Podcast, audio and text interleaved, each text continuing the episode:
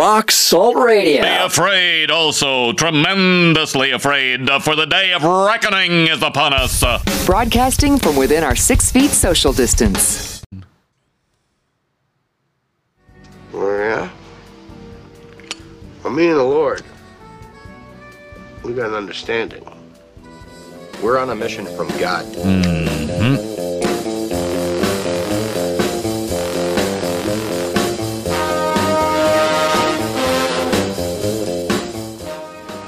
Putting the band back together. Forget it. No way. We're on a mission from God. It's the Rock Salt Musecast Experience. Matt, me and Elwood, putting the band back together.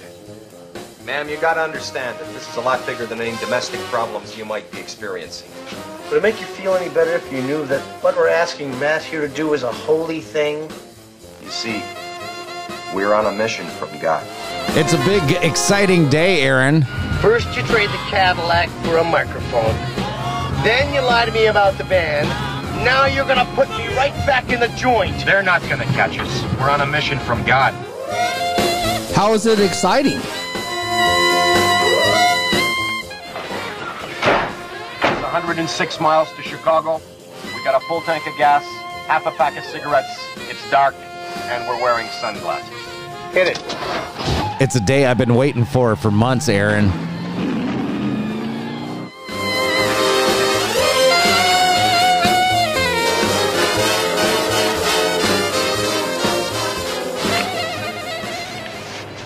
The Lord works in mysterious ways. Yep. Yep. Guess who's on the show, Aaron? Uh, that must mean it's Coffeehouse Ke- Coffeehouse Keegan Day. It's Coffeehouse Keegan Day.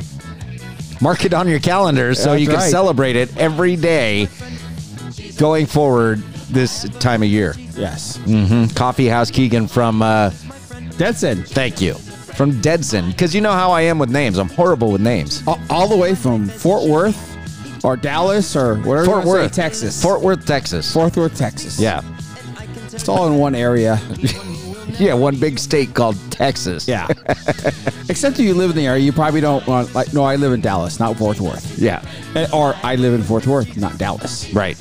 You know. It's like when uh, people say Sacramento, and I don't know, what pick your closest one. Oh, I live in Elk Grove, not Sacramento. Oh, yeah, that's it. I live in or, or, or I live in Granite Bay, not Roseville. That's what I was gonna say. Because it's a little more hoity-toity over in Granite Bay. Like my brother lives in Anaheim Hills. No, I don't live in Anaheim. I live in Anaheim Hills. Oh, it's like living in Oakland or Oakland Hills. There's a huge oh. difference there. Oh man.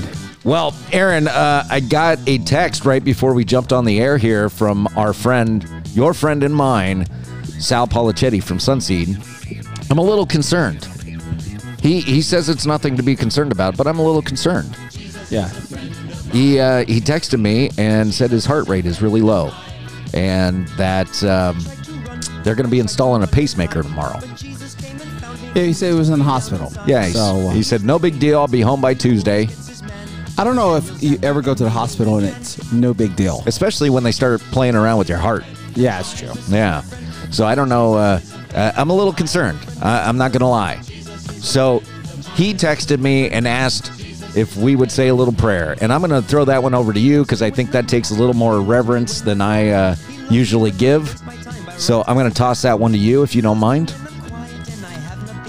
You don't mind? No. Okay. All right. So... Uh, I'm gonna I'm gonna let Sunseed just play out, and then we'll do the okay. We'll do the prayer. So, um, we'll, we'll pray to Sunseed's friend. Yeah, Jesus. Jesus. Yeah. So, if you haven't listened to the interview, it was it was the first show in May, I think. May May eighth. May for May eighth. May eighth. If you haven't listened to it, it's a great listen. Yeah, it, Sal is such a cool guy. He's yeah. so much fun, and that guy is funny. He, yes, and I hope everything works out. Everything's okay because we're gonna have him back on the show. He, and uh, you know, I would miss him if he didn't. Wasn't yeah, able to come back for and a while. Yeah, exactly. And uh, he did say that he's looking forward to coming back on the show. So, uh, Aaron, do the honors, please. Heavenly Father, we just come to you right now and uh, pray for Sal um, and the doctors uh, as they uh, do the procedure tomorrow, that um, everything goes uh, according to, to plan and the best. And uh, as he said, he would be home by Tuesday. I just pray, God, that he would be able to go home Tuesday and everything be okay. And we can talk to him in the next month or, month or two. Just uh, touch Sal in their pray. Amen. Amen. All right. Let's get straight into the music, Aaron. What do we got coming up? I know you got the list in front of you, and you're prepared this time, correct? Oh, yeah. I, I'm totally prepared. Ah, oh, see? We got Cutlass and, and Hearts of the Innocent. Okay, so if you're listening to Spotify Premium, you're going to get to hear Cutlass. If you're listening to the podcast version on any of the other formats, uh, we'll be back with more of what we do. And Dedson. And Dead Sin on the Rock Salt Musecast Experience.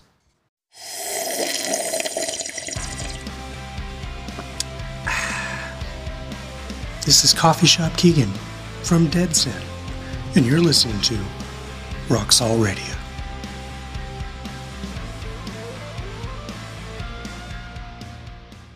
Rock Salt Musecast Experience with Aaron and Dave. Dave and Aaron. Back from vacation. Yes. From so SoCal. From SoCal. Hey, Aaron, give me a drum roll. On the phone. On the phone. We got Keegan from Dead Sin. Yes. There's the live studio audience. There it is right there. Dude, that's not the uh, that's not the introduction I was expecting. I know, because I was saving that. It's give me another drum roll. I'll do this again. Uh, live on the phone, it's Coffeehouse Keegan from Dead Sin. That's it. There we go. There we go. Oh, man. So uh, funny about that, uh, Brian, our singer, he, he is a man of many nicknames throughout the band. And uh, he's always tried to get one for me to stick. And uh, sure enough, as soon as that came out, like, oh, that's that's Coffee Shop Keegan. uh, it hasn't. It hasn't necessarily stuck, but it is still funny. All right. So the context I, of all that was pretty I, good. I want it to stick. Okay. I want it to stick. And yeah. Uh, oh, hey, I'm not opposed. And and I, just to give a little background for anybody that didn't hear when Dead Sin was on before, um, Aaron brought me Dead Sin. I hadn't heard of you. And he goes, I got this band Dead Sin. We got to check them out. And uh, so I was looking at your website. And uh, I'm sorry, I don't have it up in front of me, so I don't remember all the names. But there's... Um, Brian, Brian, and help me out. Oh, because I'm horrible with yeah, names. Cameron, Keegan. Cameron, Cameron, thank yeah, you. Cameron, yeah. And uh, and uh, I'm like, yeah, I'd like to get him. And that guy looks like a rocker. And uh, Keegan, Keegan looks cool, but uh, he kind of strikes me like he'd be playing acoustic guitar in a coffee house. Yep. So yep. That's just kind of. I mean, it was it was when I heard it. Like I was actually at work listening. And uh, I just fell out. I was like, that's perfect. That's perfect. See, that's what we were waiting for. I love that. Okay, so that yeah. brings me into my next thing, Keegan. I, and and uh, I got to pull up my computer. It went it went dead on me because I, I told Aaron, I said, I'm a little I'm a little upset. I'm a little hurt. Uh, and uh-oh. I, I gotta I'm gotta bring up the website. Here we are. Uh, on the uh, press kit page, it says, aside from being just three songs, this debut from Dead Sin demonstrates a band with staying power in the rock scene, and that's from Matt Derlin, Rock on Purpose Indie Artist Spotlight. Now, uh, yes, sir. He's dead on right. He's dead on right. But I wanna I wanna quote on your website. Okay, we'll do it. Yeah, we'll do it. Coffee House Keegan, Dave Peril. now, now being in Texas, put it on there.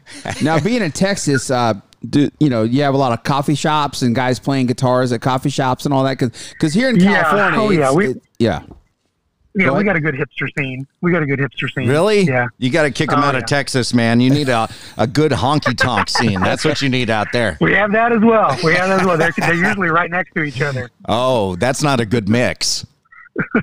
Yeah.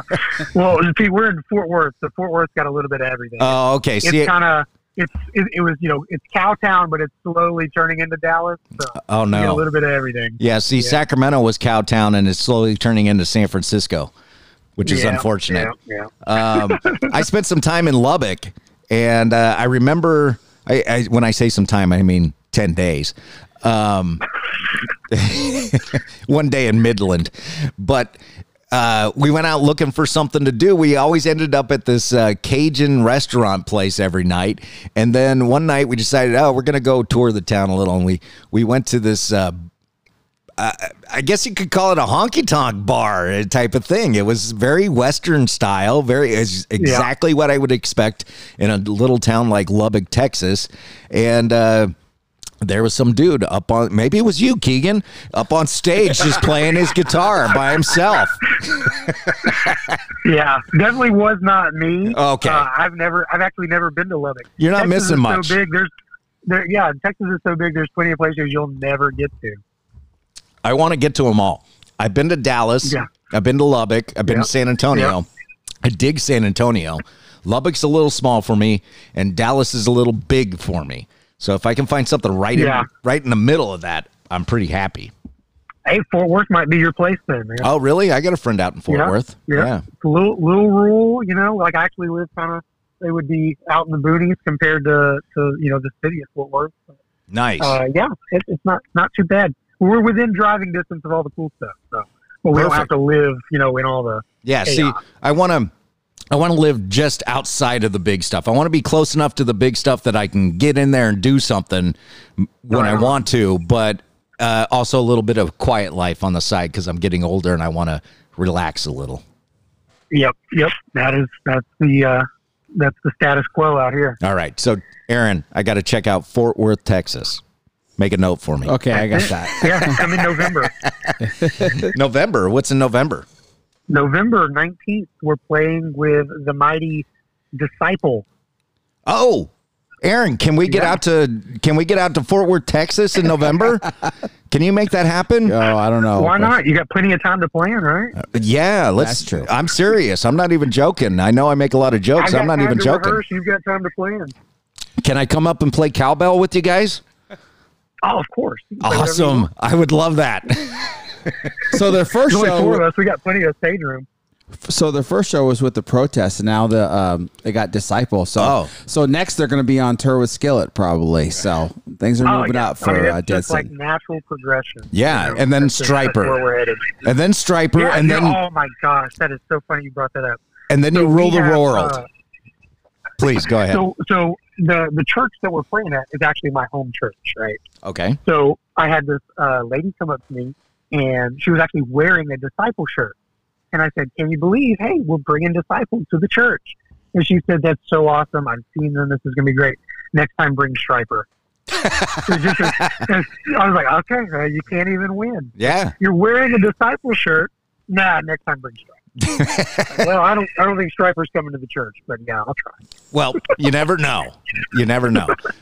yeah, yeah. We went maybe. to this local festival here in Northern California called Joshua Fest, and we were you camp at this festival. And right yeah. next to us was this older lady, man, and she was rocking out. And she when was, I she when Aaron says older, Disciple. Let me throw this in there. Okay. When Aaron says older, she was like sixty-five, seventy. Oh yeah. Yeah. You know, and uh I think she complained one time because her uh, son wanted to come back to camp because it was too loud or whatever. She's like, man, you know, Disciple. She was, she at was that rocking show out. We had, uh, at that show we had with the Protest, we had a lady who was in, a, at minimum, her mid-eighties, standing front and center for almost every band that played. That's awesome. See, that's what I want to That's crazy. What I want to be when I turn eighty. I want to be the headbanger in my that's wheelchair. Right. Never let it die. Yep. I want to be the headbanger in my wheelchair up front. Yeah, Dave calls. You're too loud, you're too old. Yeah. Dave calls the front at, of a Christian concert the uh, prayer pit. Yeah, it's not a mosh pit. It's a, it's a prayer pit. It's the prayer pit. Where you just stand there with your hands up? No, no, you can still mosh. It's uh, just uh, it's oh, the Christian okay. version oh, of a mosh a pit. It's, ah, yeah, okay. it's the prayer pit. I gotcha. Yeah. You've been so, in the so mosh pit, right? Mosh, mosh pit, prayer pit, yeah. Yeah, you've yeah, been in so, the mosh pit, uh, what right? Would a circle, what would the circle pit be? Oh, oh, uh, I'm gonna have to think something. And winning pit? Yeah, I'm gonna have to think of something for that. I'll tell you what, I was a, I was at a Less Than Jake show. You know who Less Than Jake is? I do. All I right, do. I was at a Less Than Jake show. It was a punk festival, and it was probably one of the biggest, most violent circle uh pits that I've ever witnessed. Now I I didn't get in the middle of it, but uh, I turned around and I went, oh, man, look at that. Yeah. I, I had to break out my phone and take a video because no one would believe me. So you asked if I'd ever been in a mosh pit. I have a funny mosh pit story. It's not actually funny. It's pretty painful. Did so anyone die? Sleeper is from Fort Worth. Uh, well, I thought I had. Okay. Uh, so the Oh, Sleeper is from Fort Worth, right? They're from this area.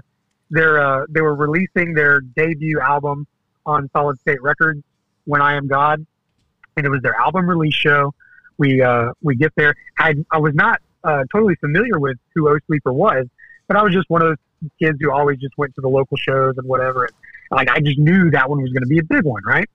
So I get there, and you know, a couple of the bands that opened for them, I I was familiar with. We're having a good time, you know, mosh and do whatever, you know. And uh, all of a sudden, uh, it's time for Oh Sleeper to go up, and so I'm like, all right, whatever. Place just you know fills in. Everyone's you know super pumped up. They do their sound check. People are already starting to get rowdy. I'm like, oh my gosh, what are y'all doing? Like, they're just checking their guitars. Why are you pushing people? So their lights go out. They're about to start. They've got these strobing, blinding white lights, right? Flashing across. They got this track playing before they start. And the, the pit just opens up. People are swinging, pushing, hitting. Everything's going crazy. I'm terrified because I don't know if you know anything about a sleeper. These guys all look like they're about eight feet tall. Oh, really? Long hair, just Vikings of human beings, just crazy. And he's up there, you know, he's got wet hair and he's flinging it everywhere. And, a, and a, an actual song hasn't even started yet. Oh, and it's just man. All these things are going crazy. And I get shoved from behind and slammed headfirst onto uh, the stage monitor right at the stage, and it knocked me out. I woke up outside the building while this people was playing. Uh, Somebody had taken me and drugged me outside and just left me, and I wake up and I'm like, what is going on? So missed the whole beginning of the album release show. Oh, that so, sucks. Yeah, I've definitely been in a pit. That one wasn't all that enjoyable, but yeah. I'm, good, I'm looking at I'm looking at your picture. I'm looking at your picture with the uh, with the Nick cap on, and uh, I, I don't mean uh, anything rude by this, but you look like you can hold your own in a pit, though. Oh yeah, oh yeah, yeah. yeah. So, plenty of experience in that regard. Yeah, I, I used Just, to. Uh, that moment was caught off guard. yeah, yeah. I was. I used to be able to hold my own in a pit. I can't do it anymore. I blew out my knee a couple of years ago, and uh, yeah, I had to have surgery on it and everything. But I went to the doctor. And uh, he said, uh, the first time I went there, he said, uh, you know, so what do you like to do? What kind of sports or, you know, activities do you like to do? And I said, I'm not really involved in sports. My thing is I like to get down in the pit at concerts. And he goes, yeah, you're not doing that anymore. Yeah, that'd be a that'd be a tough pill to swallow. Now, like that. Now I get the handicap section, which is yeah. okay because it's comfortable and I get a good seat. So who are so you? You're, uh, you're looking at the website, huh? Uh, yeah, yeah, I'm on. I'm on your press. There was something you brought up before. The that, uh, Rich Mullins. Oh, Rich Mullin. Yes. Yeah, I was gonna get were, to Rich Mullin.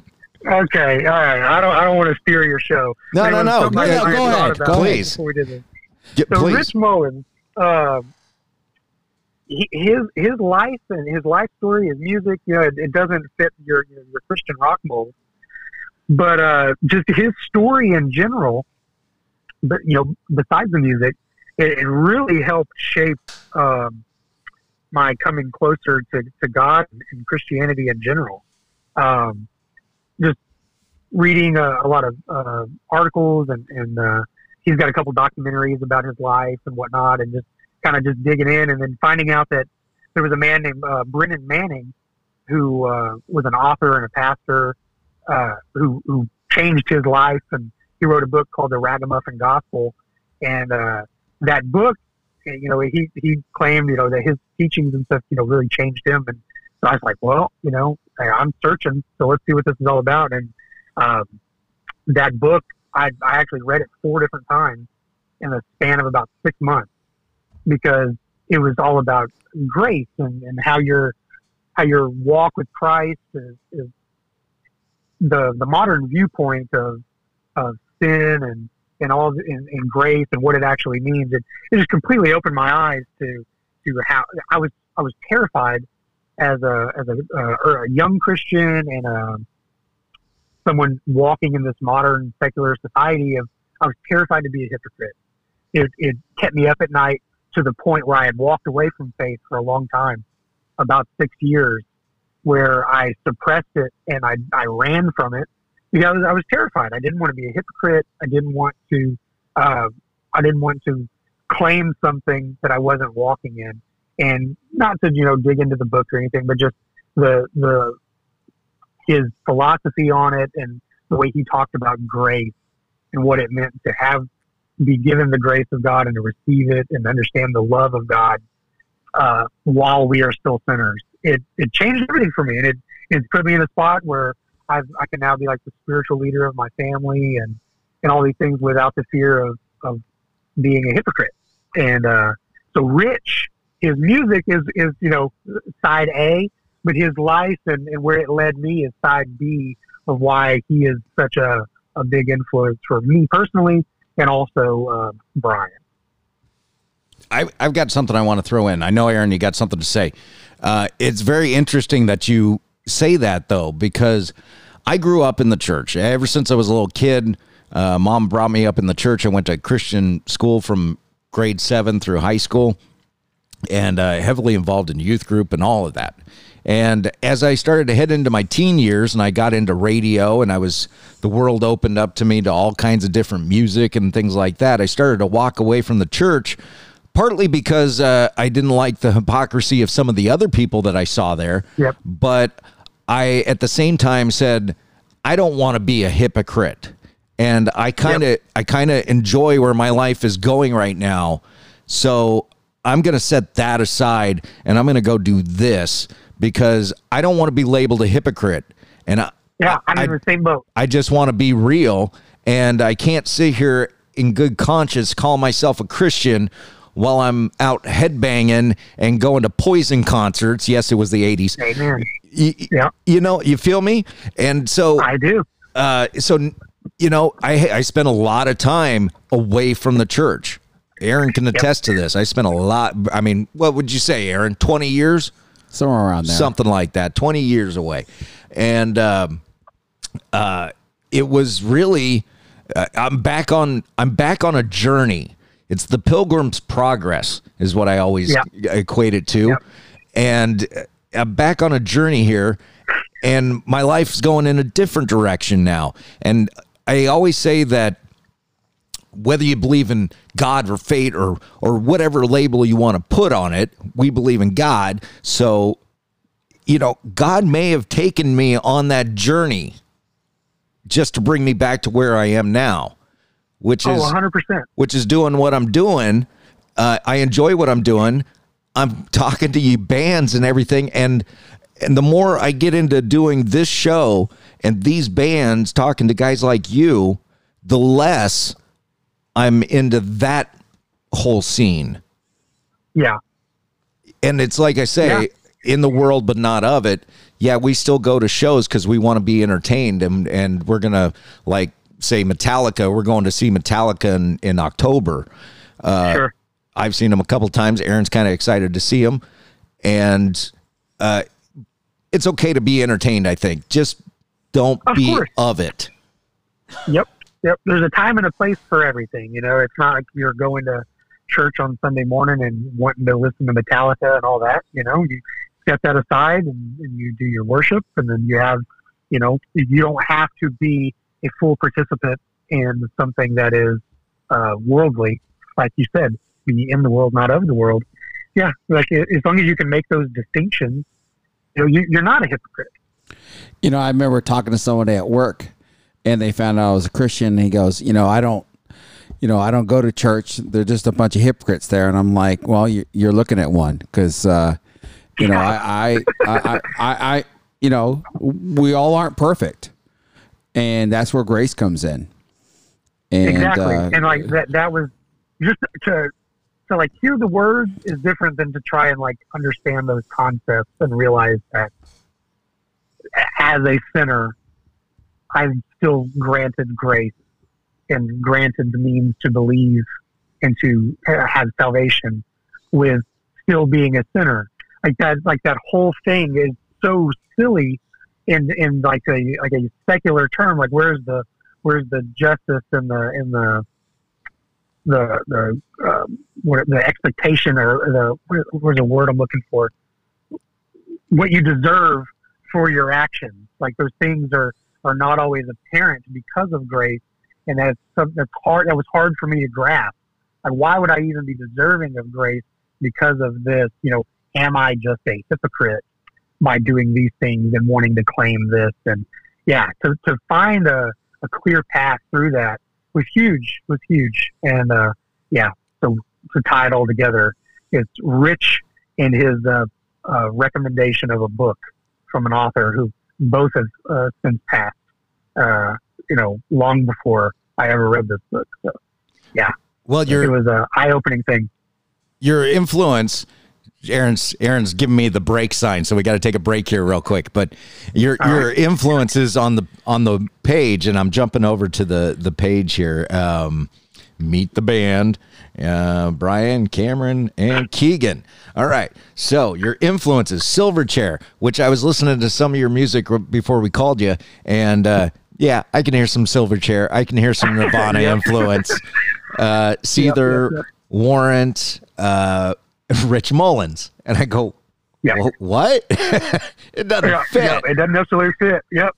um, and I, I just kind of equated to like, um, I, I can't think of anybody off the top of my head, but there's those, those rockers out there. They're just hardcore rockers. But when they go home, they live, listen to orchestral symphonic music. You yep. know, it's like, yeah.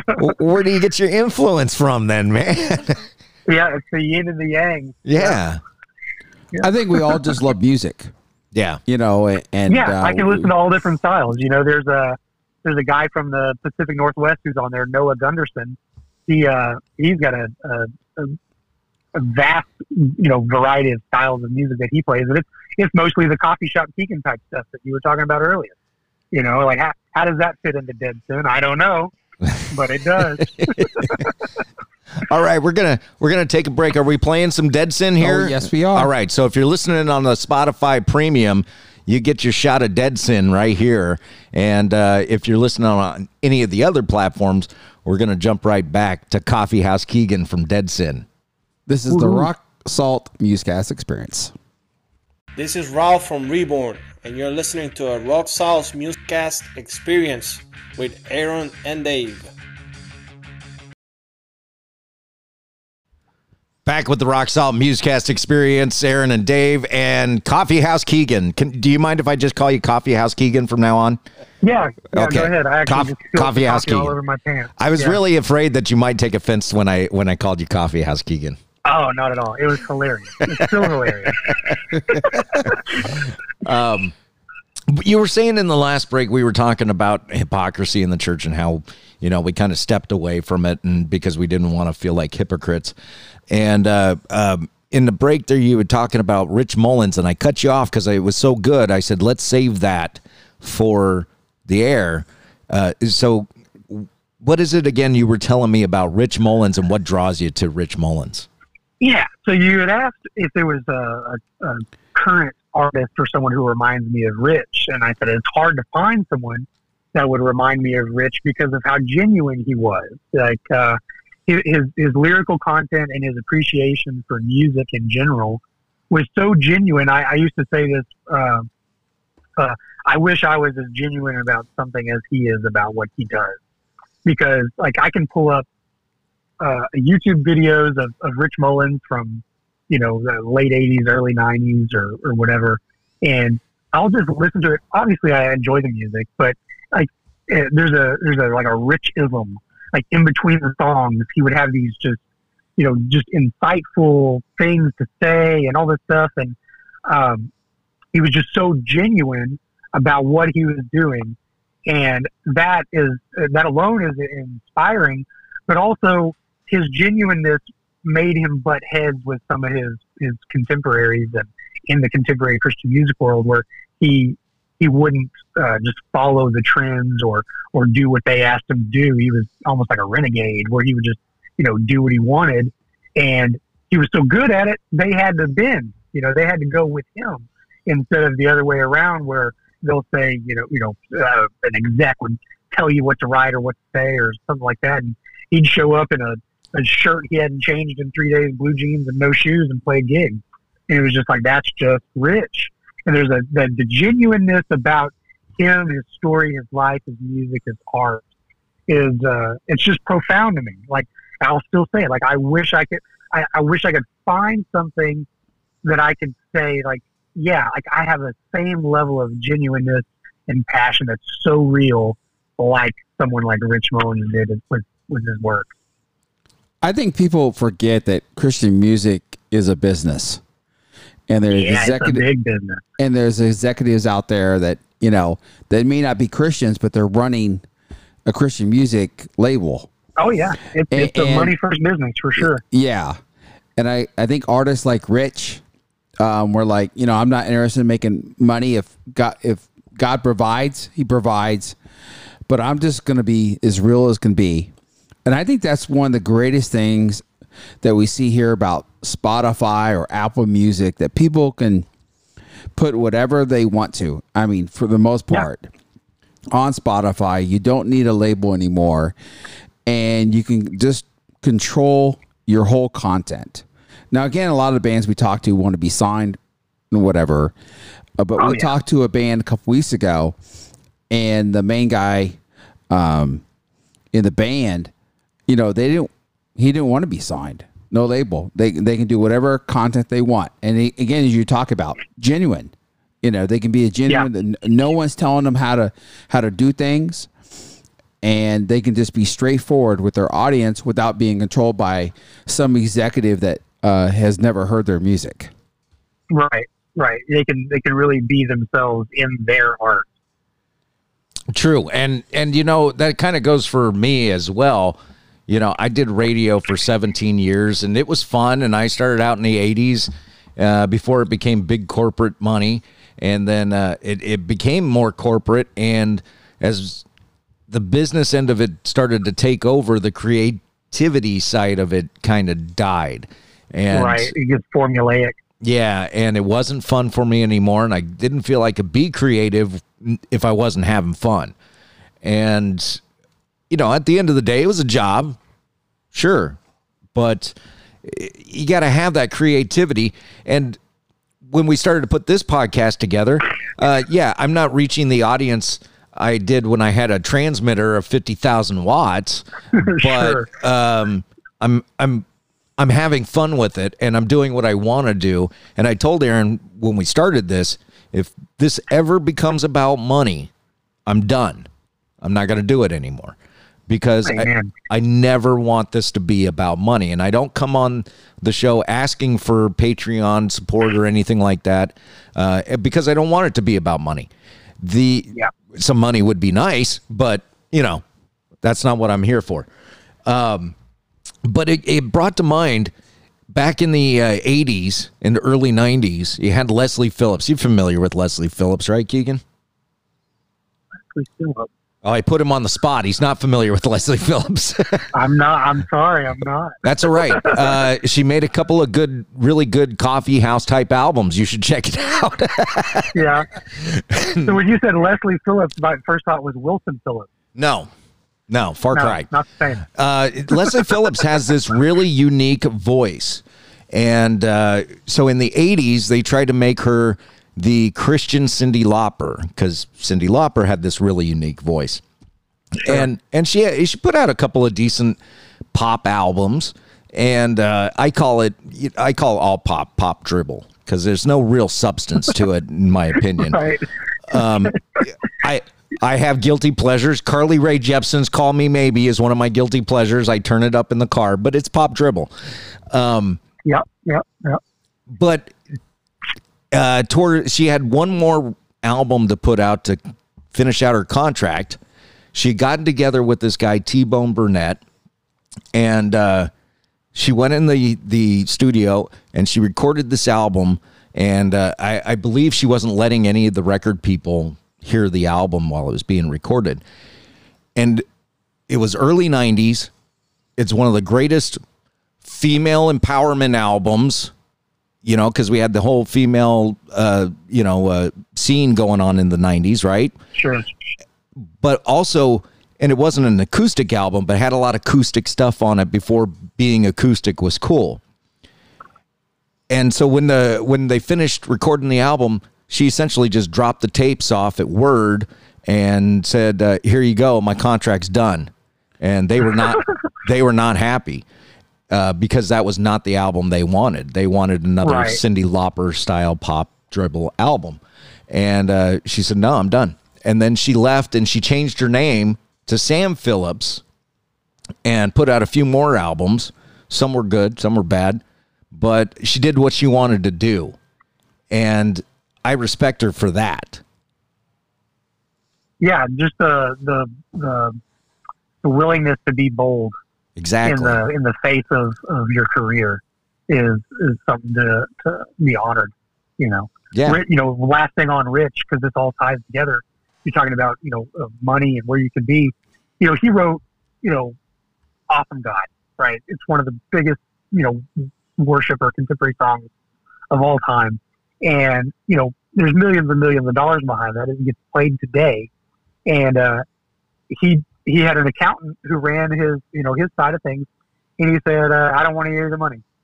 He said, you pay me what an average person makes in America. So it averaged out to like right around forty thousand dollars or whatever, like there in the early nineties.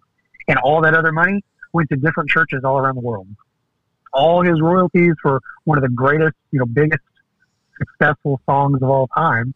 He just gave it away and said, no, I just need enough to get by. And he just drove around in his Jeep and his tattered clothes. Yeah. See, there's a, there's a lot of respect there. And like, I, yeah. I go back to my own uh feeling, and you guys got to have this feeling too, being in a band, which is uh, like I said, when it becomes about money, I'm done. I, I could be uh the Howard Stern of Christian radio making millions of dollars, but if somebody tried to turn me into something I wasn't, I'd walk away from it. Yep. And it, and there's a, there's uh, you got to have respect for somebody. I'm not telling you to respect me, but you got to have respect for anybody. Of course. That's willing to do that. Be true to yeah. their, be true to themselves. Yep. You know, I, I, I know uh, John Cooper from Skillet recently in, in an interview uh, that I had heard maybe in the last couple months, he actually brought that up about it. A big exec came to him in the mid two thousands and said, "Y'all got everything we're looking for. All you got to do is, you know, basically stop talking about Jesus, and you'd be, you know, bigger than you are, or bigger than you'd ever think of." And he told him no, you know, and to know that Skillet has, you know, the success that they have now. Uh, you know, is, is is awesome, but to know that he was, you know, potentially, you know, given the keys to the car and said, "No, I'll pass and keep my conviction." You know, that's you, you have to respect it. Absolutely, I, I think there's a lot of bands out there. I mean, the first time we saw The Protest, uh, you know, I mean, they're they were just as entertaining as uh, C and C there in concert or some of the yeah. other bands, and Disciple the same way. Um, You know, uh, Kevin, the time we saw him, Kevin said he was driving after the show. He's like, hey, help us load up, and we're driving. It's almost like have stage, we'll play. Yeah. You know, and, and yeah. it doesn't really matter, you know, uh, how many people was there. We just want to play in front of the audience and uh, tell people uh, about Jesus. I know this is the Dead Sin.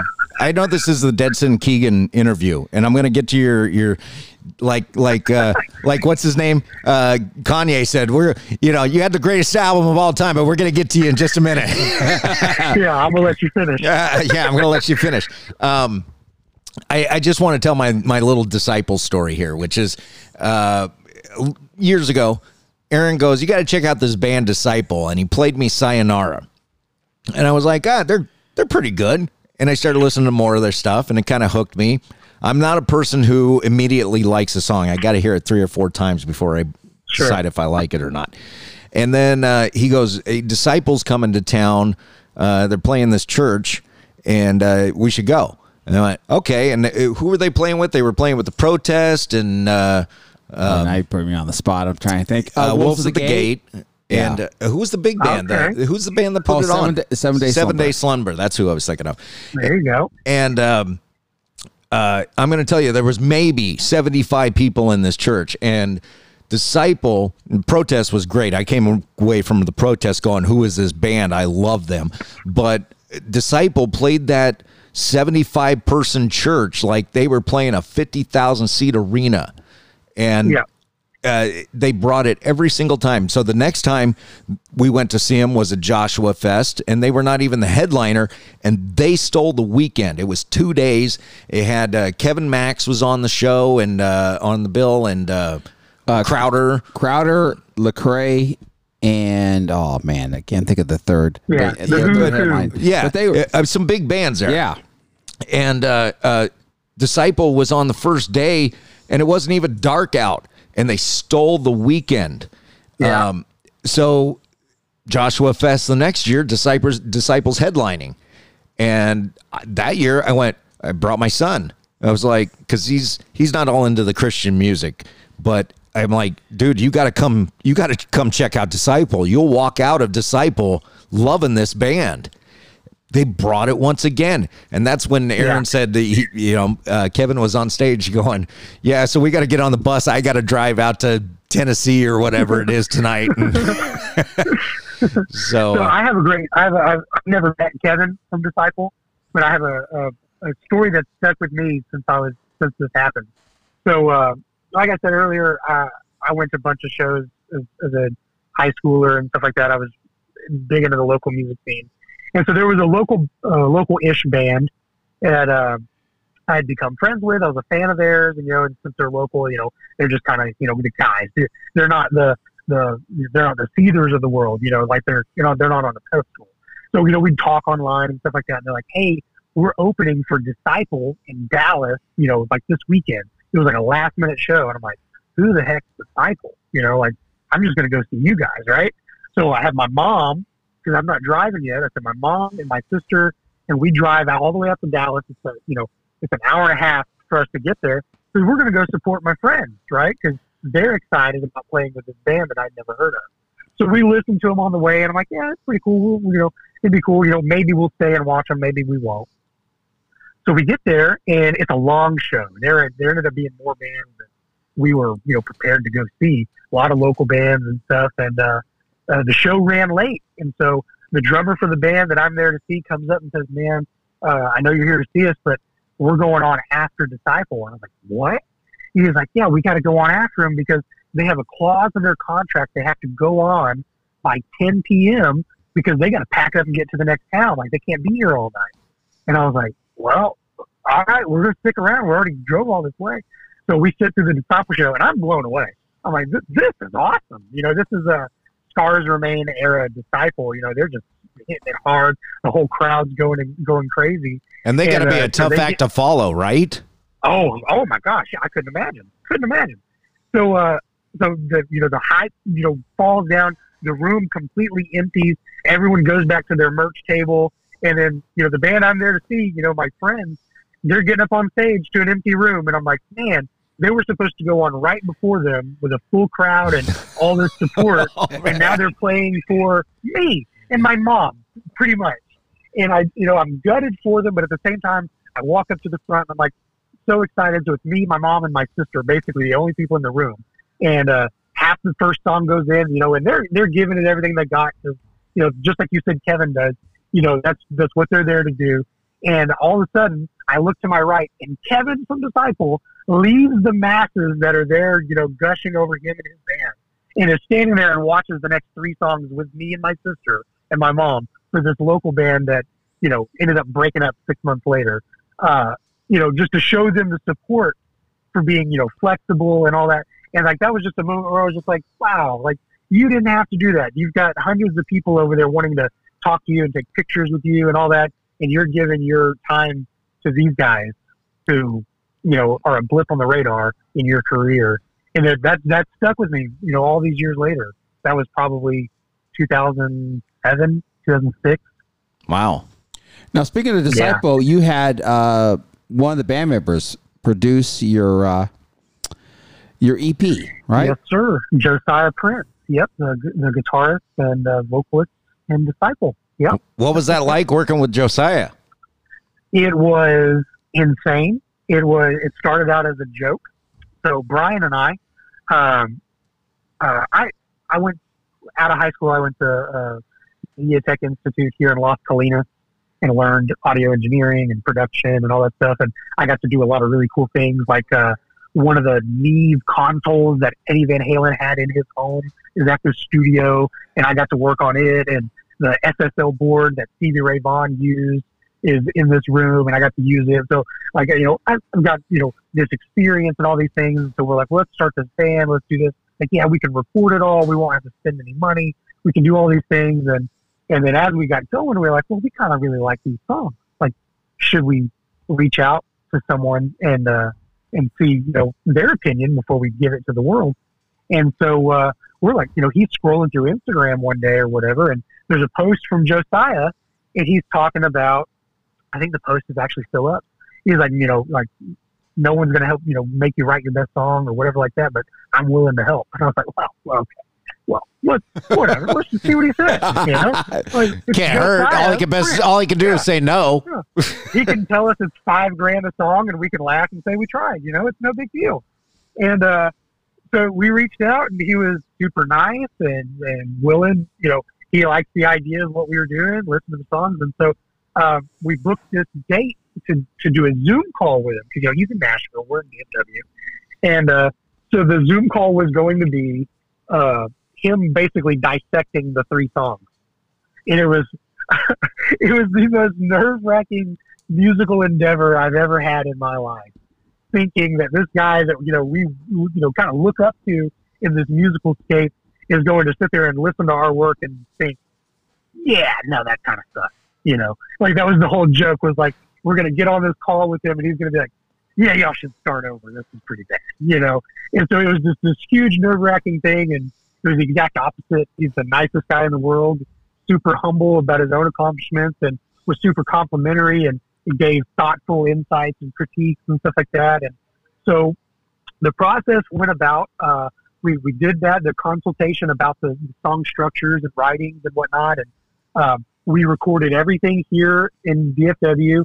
And then we flew out to Nashville and worked with him personally on the vocal production um, on the E P. And uh, that experience was just, like, mind-blowing. And uh, he, you know, he, he's a person who's kind of on a pedestal because he's in Disciple and he's done all these things, and uh, he's such a great musician. So it, it's nerve-wracking to go and, and to make yourself vulnerable to be with a uh, someone like that. And he, dude, he opened up his, his house to us and his studio, and uh, it was like it was like we were all best friends before we even got there. You know, the nicest guy in the world. Could, couldn't have asked for a better experience. You know, it's like, uh, you know, God brings this stuff together. You know, he definitely brought it. And look, yeah. If I was a guitar player, which you are, uh, you're telling me, oh, this is the board Stevie Ray played on, and this is the board that Eddie Van Halen had yeah, in his home. Insane. I'm going to tell you, man, all I would ever do is just rub those boards. There would be a rub I, spot I on the board to, where I'd be like, Stevie yeah. Ray just touched that, man, and I'm touching it too. I didn't too. even want to touch them. yeah. It's the oh. same studio at, at that, so it's called the Dallas Sound Lab. It was the same studio that they tracked most of Cowboys from Hell, Pantera. All that was tracked there. It was just like, yeah, it's surreal. Every time I walked in there, I'm like, how am I here? What is this, what are we even doing? I would be is like some of the biggest records ever were, you know, at least in part done in these rooms, right? And on these consoles, yeah, just. I would be like, at the end of the night, I'd be like, you guys go on back to the hotel. Uh, I'm just gonna sleep here under the console. Yeah. Oh, I mean, trust me, I spent a lot of time in, in those rooms. Yeah. nine a.m. to two a.m. almost every day. That is cool. I want to throw, we're going to take another break. Can we do one more break with you, Keegan? Because I want to talk sure. about Dead Sin. We've talked about all this other stuff. We really yeah. kind of just skimmed the surface on Dead Sin. But I, sure. I want to tell one quick Kevin story. And this is more Aaron's story, but it's real quick, Aaron. I know you're telling me to break. Um, the first time they were on Joshua Fest, and they, they were doing a signing after their after their show. And so, of course, there's, you know, there I think there was like five hundred people there. It, yeah. Everybody probably lined up to meet Disciple. And um, so one of Kevin's people was kind of tugging on him going, hey, we got to wrap it up. We got to we got to get going. And what did he say, Aaron? He said, when the line's done, when the line's done. It was one of the Joshua people, and, and they were Joshua Fest people, but and they were trying yeah. to get the band out of there. I mean, again, they got a they got a they got a job to stop, do the next stop. Yeah. But Kevin said, you know, no, we'll There's, stay until the line is done, and they stayed. And I tell you what, they took a picture. If you wanted to take a picture, or autograph, or whatever, they didn't rush anybody through. No, they waited for me in my yeah. wheelchair because that's when I blew out my knee. Oh wow! But yeah. and they were so nice, and so uh, again, it's, just, it's it's humbling to be on the outside and witness that, to know that they are that humble when we as fans put them on pedestal. Yeah, it's, I could. It's such a surreal feeling. I could be wrong, but I don't think there's an ego in the group. Yeah, it's it's working with Josiah and just kind of like you know. You know, he, we're in his car driving into downtown Nashville because he's taking us to lunch. You know, like that's the type of guy he is. And we're telling Disciple stories and this and that, and just like yeah, like like and just like the guys in The Protest. You, you talked about them at that show that you went to. They're the same way. The nicest people on the oh, planet. They're unbelievably just, nice. They they took awesome multiple pictures with me. yeah, uh, we're gonna the nicest people in the world. We're gonna we're gonna break right here. We are we going to do another oh, Dedson? Yes, we are. All right. What, do you know what we're uh, doing? Uh, no. no, but one, it's Dedson. One, one of the three. So yeah, that's and okay. So. That's that's kind of my we're, joke. We're adding a, a, an extra break because we w want to talk about Dedson more the next break. So. Yeah, and that's so. kind of my joke with Aaron. By the way, yeah. Keegan is yeah. I like to put him yeah. on the spot. Going, do you know what's coming up next? And he never yeah. knows. So, some great music from Dedson. thirty-three percent chance. Some great music from Dedson's coming up next on Rock Salt Musecast Experience. Hey everybody, this is Jenny from the band Saving Jackie, and you're listening to Rock Salt Musecast Experience with Aaron and Dave. Rock Salt Musecast Experience, we are back with Coffeehouse Keegan and uh, from Dead Sin. Yes. You had a question, Aaron. Yeah, I did. I, now, when you said the la during the last break that, you know, you thought it was a joke. Sending him the stuff and you didn't think he would reply. You're like, when he said, yeah, I'll work with you, were you like, uh-oh? Uh-oh. Yes, one hundred percent. You were terrified. Like, uh-oh. Did you make him prove, yeah. did you make him prove who it was so that uh, you were like, this isn't for real? Yeah, I was, I was absolutely terrified. Me and Brian, we work together. And so we see each other, you know, pretty much every day and talk and, And so all these things, you know, are just, we're just constantly talking about the band and music and all that. So for like a, like it was like a, maybe ten to twelve days before that initial meeting, dude, all we could do was be self-deprecating. Like, this, this is going to go so poorly. Like, we're nobody. We can't make good music. What are we doing? This is going to be awful. We're setting ourselves up for him to just be like, guys, guys, guys, I, I'm glad you tried, but stop. Well, it's like Faith had said to me, I've got a promising solo career as yeah. a slide guitarist. Yeah.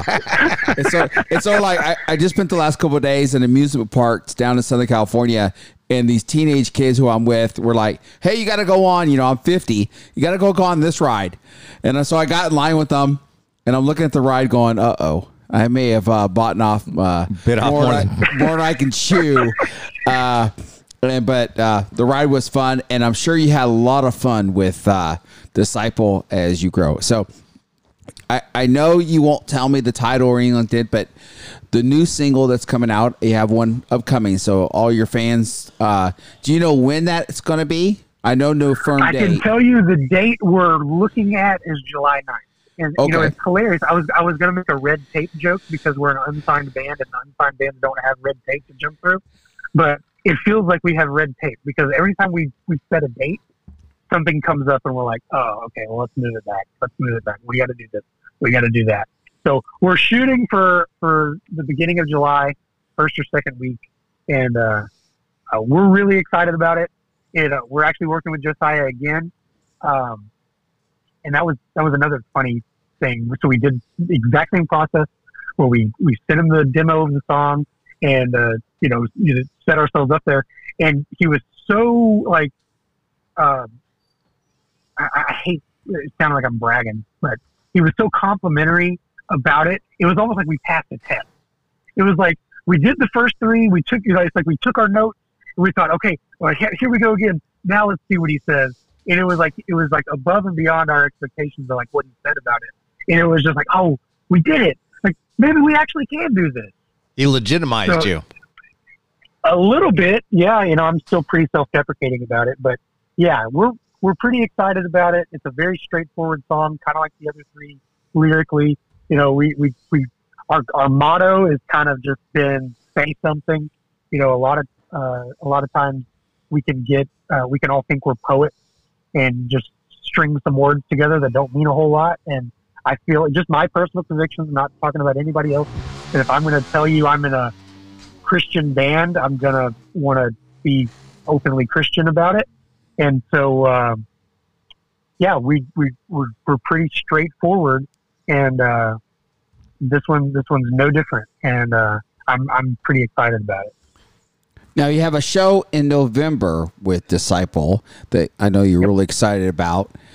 Um, any other shows coming up before that one? We've got, we've got one right now. It's a, it's a local show. It's a benefit for a, uh, Uh, uh, upstart church that focuses on uh, outreach and feeding uh, needy people, homeless people, giving them clothes, stuff like that. So we're going to go play that. It's going to be an acoustic show, so that'll be different for us. And uh, see, Coffeehouse Keegan, man, I know, telling I you, know. dude. I, I wish I'd have brought that up earlier. We could have kept that you, going. You need a side yeah, project, we're gonna, brother. we're gonna we're gonna we're gonna do that, and hopefully, you know, raise some money for that church and. Uh, hopefully do some good and just, just hang out. And we've got, we've got our, our ears to the ground and some things coming up, and uh, hopefully some things pop up before that Disciple show. You know, it's just been so weird because of COVID. You know, some places are really eager to put on shows, some places aren't, and it's all about timing for us. You know, uh, one of the things that, that we do as a band is uh, we take the band very seriously, you know, with the songwriting and, and what we put out. We don't want to just put out stuff just for the sake of doing it. So sometimes it takes longer than we like or whatever, but the band is not the number one priority in any of our lives. We all have families and jobs and stuff like that. So as long as everything makes sense and things like that, you know, we're very family oriented. So timing wise, it's, it's just, uh, it's just, sometimes it's a hurdle. You know, most of the spring I coach my son's uh, Little League baseball team. So, you know, that kind of eats up a lot of the week. So, whereas, uh, you know, if you'd asked us in November when we released the Protest E P, if we just said, when are we putting out something else? We'd say, hey, January, February, like, let's get it, let's get it going. You know, because we've got some of these songs in the bag and just things just happen, and we're not going to just do things for the sake of doing it.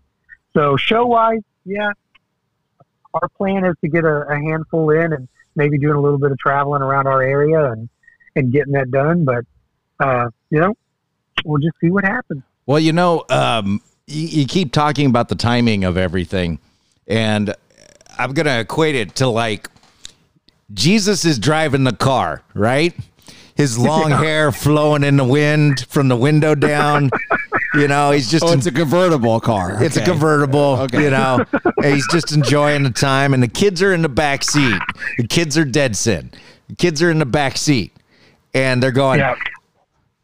Are we there yet? And he's going, you'll know when we're there. Yep. That's what's going on with you, brother. It's all in his one hundred percent time. It's all in his time. I agree. I agree. But, you know, and it's, it's, uh, it's funny because, like I said, I'm a little self-deprecating when it comes to our music and stuff. So I'm like, like I want to get it out. I want to get it out. But at the same time, I know I need to be patient. But I'm also like, is anybody even going to listen to this? Is yeah. What, what yeah. am I so anxious to do? I have this- we're going to throw it into this pit of of where everybody else is throwing their own stuff into it. So it's a little funny that I can get anxious about something that there's no guarantee anybody but my mom listens to it. You know, it's it's nice to know when people are listening. And uh you know, like we had uh this guy Oli from Ocean Dark. Oh dude, you got to check out Ocean Dark, man. Great band. I will. um Oli from Ocean Dark from Finland contacted us, and I went, somebody's heard of us in Finland? That's yeah. awesome. That's, that's the most insane thing in the world. So we had uh, some radio stations in Brazil play us, and Australia, South Africa, uh, even Israel. Wow. And it's just like, you see that and you're just like, what? Yeah. Like, and it's what, such what a cool feeling that knowing that somebody, I said it on one of my past shows because uh, Aaron mentioned that somebody listened in Singapore and Australia and And now Brazil. And yeah. And I, I went, you know, when I got into radio, I never in my life even thought that someone in another country would hear me. That was never my yeah. goal. It was, and now it kind of feels good, even though it was like one person in each country. Who cares? Yeah, someone heard me, and that I, I, that makes me feel good. And I, it's got to, it's yeah, got to, humbling. Yeah, it's got to feel good for you to know that somebody's out there listening. Yeah, we the the positive responses we've got is like we have zero expectation for anything that we do. Really, it's just this is a passion project where we we want to use the talents, the passions, the abilities that God gave us to just talk about him and, you know, maybe reach someone who is going to hear something in a different perspective or something like that they may have never heard before. And uh, the expectations we have are so low that anytime anybody says, oh, I like your stuff. Like, what? Like, how did, who, uh, what are you talking about? Like, yeah, that's right? Not me. Like, what? You know, we, like I told you, I coached my son's uh, Little League Baseball. I had another coach come up to me. He was like, hey, man, I heard your E P. That was awesome. I'm like, is there someone behind me that you're talking to? Like, me? Like, it just doesn't make is, a whole lot of sense. Is it Josiah back there? Is that? yeah. yeah. There's got to be somebody famous around. Well, I, I, you know, one of the things I wanted to talk about, Keegan, is um, on your on your website, where it says The Protest E P. It's got a picture of the E P cover there, and it says behind the artwork, and I'm not going to read the whole thing, Aaron. Um, it, it, just going to read a bit. It says, inspired by the Protestant Reformation, our artwork was intended to pay homage to the brave men who dared to follow the word of God by depicting the posting of the ninety-five Thesis on the Castle Church in Wittenberg, Germany by Martin Luther. We highlight the significant significance of this event in our time today, some five hundred three years later. Okay, so it, it goes on. And by the way, uh, I'm not that smart. I don't know all that stuff. But what I took out of it, what I took out of it, or at least what it said to me, in modern day times today, um, I believe that uh, uh, the Christian church, the Christian church is under attack. Uh, family morals and values are under attack. Yeah. And um, Uh, I think we're going to, metaphorically speaking, uh, suit up in the armor of God, right? We're going to have to. We're going to have to. We're going to have to. And I'm speaking metaphorically. I don't want anybody to come back and say, I, I started something. uh, we all see how that went. But um, so I'm glad you brought up the, the artwork. Um, so uh, I don't know if you know, Quiet Strength Design, who did it, they do all our artwork. Those are actually the Bramlett brothers from The Protest. Yeah, I I was just going to say that is uh, one of the dudes in The Protest creates album yeah. artwork, and I think he did something for Def Leppard as well. Yeah, he's done stuff for artists. Like he, like he did a, uh, Paul McCartney did the O two Arena a couple years ago. He did the flyer for it. No How crazy way. Is that? Wow. Yeah. That is crazy. It's all the people behind the scenes, Aaron, that you don't know are there. yeah. Really. But back to the artwork, you know, uh, kind of like what you were reading about uh, daring to follow the word of God, you know, be brave and bold. And I think um, kind of like what you were saying, uh, that's going to be, that's going to be important. You know, we're going to have to have people who are willing to, you know, buck the trends and go against the grain for the truth. And uh, it's going to be, uh, it's, it's, yeah, we're, we're, we've got to be ready. Well, ready to fight. Yeah, you know? And when, when when we're saying ready to fight, it's it's stay strong in your family values. It's stay stay strong course, in your morals, yeah. and uh, uh, uh, go against the tide, and uh, you know, stick yep. for what you believe in is what I'm yep. saying. And uh, there's no neutrality in Christianity. You're either with him or you're against him, and that's that's something that I feel uh, a lot of the modern. Um, Uh, people of faith, I'll say, they they they don't like that. They don't like that there there can't be some type of middle ground. Yeah, like that, the Word of God is the truth, or it's not. There's no in between. Right, and uh, you can't waver. You got to stand no, strong. You can't waver. Yeah, there's yeah. no neutrality. So I think, I think sometimes people don't want to hurt other people's feelings. you know, like the, uh, I believe yeah, this and, yeah. and, and everything. And, and, and sometimes you just got to go, you, you, you know, I believe what is right. And this is what is right. Yep. And again, people can believe what they want to believe, but there's the yep. truth and there's the lie. And yep. it's one or the other. And I think people have to understand that we have to stand up for the truth. And we have to... Just because you don't believe the truth doesn't make it not... Doesn't, you know, exactly. And we have to speak yeah. up about the lie. You know, I like no that you brought longer, up the niceness. Yes. The, uh, Bodhi, do you know who Bodhi Bakum is? No, I don't. Go, he's go a, ahead. He's a, uh, he's a pastor, and he says uh, modern Christians are scared to break the eleventh commandment, thou shalt be nice. And yeah. that, they, they hold to that one over the other ten more than anything. There's a slogan by a pod, a guy with podcasts I listen to, and his it is theme for the year is the answer is us, and I've kind of taken that Ooh. to you know to heart that the answer is us. We we can't sit on the sideline anymore and hope our leaders in the church you know get through. The the people, the army of God, let's put it like that, has to say, the answer is us. We're following the leaders. We're we're getting into the battle, um, for say. Yeah, um, I like that. At this time, I like that, that idea. Yeah. So, yeah. so again, uh, you know, and see, I I go about it not just from a, uh, uh, I'm going to say an all encompassing word here, uh, from a religious standpoint, but I also go from a, go at it from a constitutional standpoint. Like Aaron said, oh, of course. Uh, Keegan, you got the right to believe whatever you want to believe, and Aaron's got the right yep. to believe whatever he wants to believe, and I have my right. It's a constitutional right, and if we don't start standing up for our constitutional rights, they erode. You don't lose them right away. They erode yep. over the course of many years until you realize it's turning up the water on the frog. And you know that analogy, correct? I know I just threw it out there. The, the, best, the best way to cook a frog is uh, to turn up the water slowly on him, and he'll never notice that it starts to boil. Okay. Yeah, yeah, yeah. I understand that. Yeah, so um, with cancel culture, and you saw me just do it, I had to quantify what I was saying about suiting up in the armor of God. Uh, yep. It, it, this cancel culture we have going on right now, um, well, it's going to implode, not explode. It's going to implode on itself. But oh, it has to. It, it well, because the cancel culture is starting to cancel itself. Right. It, and you can't have it. They've made it so rigid, they, they can't even follow their own rules because they're, they're, they're moving the goalposts every time someone makes a kick. Yeah, and they, and, don't, they don't know what's what. And this whole idea of, well, I don't, uh, you know, while I accept that person as a human being, I maybe don't accept their lifestyle. Um, sure. This whole idea that, just like uh, we were saying with the Bible, well, if you're not for them, you're against them. Well, no, I'm not against them.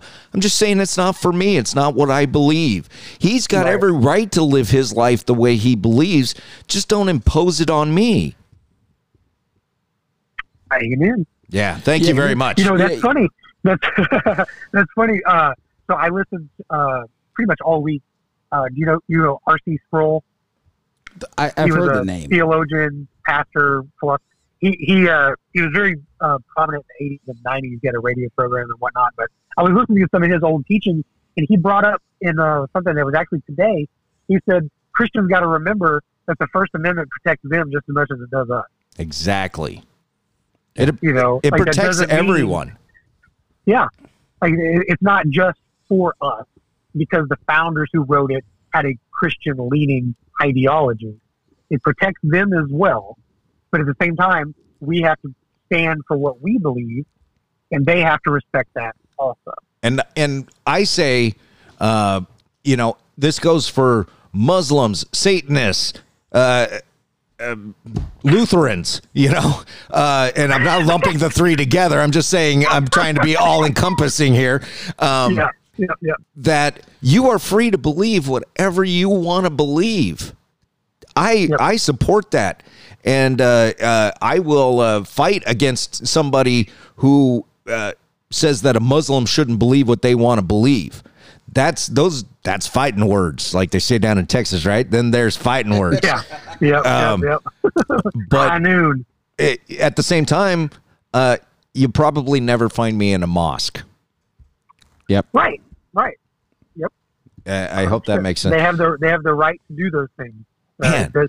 It shouldn't affect me one way or the other in a uh, day-to-day life thing. Now, will I uh, pr- pray for those people that they do come to the knowledge of the truth? Because I do believe that the Word of God is the truth, of course. But that doesn't mean I have to be hostile towards them in order for them to come to that truth. Yeah. A uh, couple quick things about Dead Sin. Lightning round, because Aaron's giving me the break sign again. Uh, lightning round. Do you guys all uh, write and work on the songs together, or is there one guy that writes the songs and you guys all have your input on it, or how does that work? So everything, everything's been very joint. Um, like I said, Brian and I work together, so we kind of we, we kind of like grab the bull by the horns, whether it's like lyrically, like if one of us comes up with a topic or somebody already has some lines written down, yada, yada, yada, or I'll bring a riff to the table or whatever. It's a, it's a very joint effort. I wouldn't say there's one primary writer, but I do give Brian more of the uh, leeway because he's the singer. Like I'll defer to him on certain things, but it, like everything's always up for grabs and in terms of like decision making. Nice. Um, and, uh, uh, big things coming up for Dead Sin, because you got uh, a new single you guys are working on, correct? Yes, sir. Yes, sir. And uh, shows coming up, and uh, you, you're doing work with uh, Josiah. I'm just kind of wrapping everything up here, Aaron. Um, and and the dude from The Protest, I'm sorry, I don't know his name. The dude from The Protest did your album cover. That's cool. That's see something I, I something yeah, I learned done, today. Write that our, down uh, for things we learned today, Aaron. Okay. So he's done our, our Protest E P artwork, and he's he did our actual Dead Sin logo, and he's done all of our T-shirt design. Wow. And he did the single design. And did he say yeah. anything like, dude, uh, the name of my band is The Protest. You really shouldn't do this. So it was hilarious because when I when I sent it over, I was like, I realized how weird that is. Like, it's, like, it's sorry. You know, just please, just do it maybe. Yeah, I would have I would have come back with, uh, hey, dude, do you just want to use our, our album artwork? You can have my album yeah. artwork. And we just released that one. Do you want to use that too, buddy? Yeah. Yeah. um, so what's your social media and all that? Uh, website? dead sin band dot com. Uh, you can pretty much just search Dead Sin Band. You know, we got one of those names that the search engines don't like all that much. Yeah, it comes up Dead Spin. Uh, Dead Spin, yeah, the old yep. sports website that nobody watches or reads anymore. Yeah, yeah. It's uh, yeah. So if you just put Dead Sin Band on pretty much everything, you'll find us, and uh, we're open to, to talking and all that. We have a we have a forum on our website that we would really like to to get going. Uh, guilty, we have not been as active on it as we should be, but uh, it's something that we would like to push going forward. Just because you can get off the social media and have more long form. Uh, conversations through through text and stuff like that, and we can talk about anything without worrying about, you know, the the mob. Um and you're on Facebook and Instagram and uh YouTube, and I'm looking at your yep. website to see all the logos yep. here. Spotify and Amazon and yep we are everywhere everywhere on the air. Dead everywhere Sin Dead Sin Band. Now I I got a couple of, of favors to ask here, um sure. Keegan, which is uh, number one, next time you see Josiah, I want you to drop our names for us. Oh, I'll, Just, I'll text him tomorrow. Yeah, go, dude, you got to listen to this show. Yeah. Because we well, love... I'll, I'll, I'll tell him uh, I pumped your ego up a little bit if you want to give it a listen. Yeah, we love Disciple. That, and that's a fact. Yeah. That's the one. That's the one thing Aaron and I agree on is Disciple. Um, and the same thing goes for The Protest. When you see those guys, you drop my drop our names again. Will do. Will do. Um, and uh, I I've got the Wall of Fame in my home. We do this in my home. We do it in my living room. I've got the Wall of Fame in in in the w- living room here. And uh, if you guys wouldn't mind signing a picture, I'll put you up on the Wall of Fame. Oh, of course. I'll get on it as soon as I get inside. Oh, you are the man. Yep. Anything else to add, Aaron? No, this is a great conversation. Well, uh, as I always say, you are now a friend of ours, And uh, welcome. Well, I appreciate it, and I appreciate you guys going out on a limb and uh, bringing attention to, to bands and uh, specifically our area. You know, I, I think you've had Reborn on, you've had Vessel on. You know, they're from like our little neck of the woods, Texas, Arkansas. You know. Yep. And uh, uh, it's really cool to see that uh, uh, notoriety. You know, y'all are way out in California. You know, y'all are a world away to us. Well, I'm, so it's, it's really cool that y'all do this. I'm going to try to work on losing my California accent so I don't seem like such an outsider when I come out there. Yeah. Well, come on, man. We'll have you. Yeah, I love hey, Joe Rogan came. There's room. Oh, I know. Oh, yeah. I know.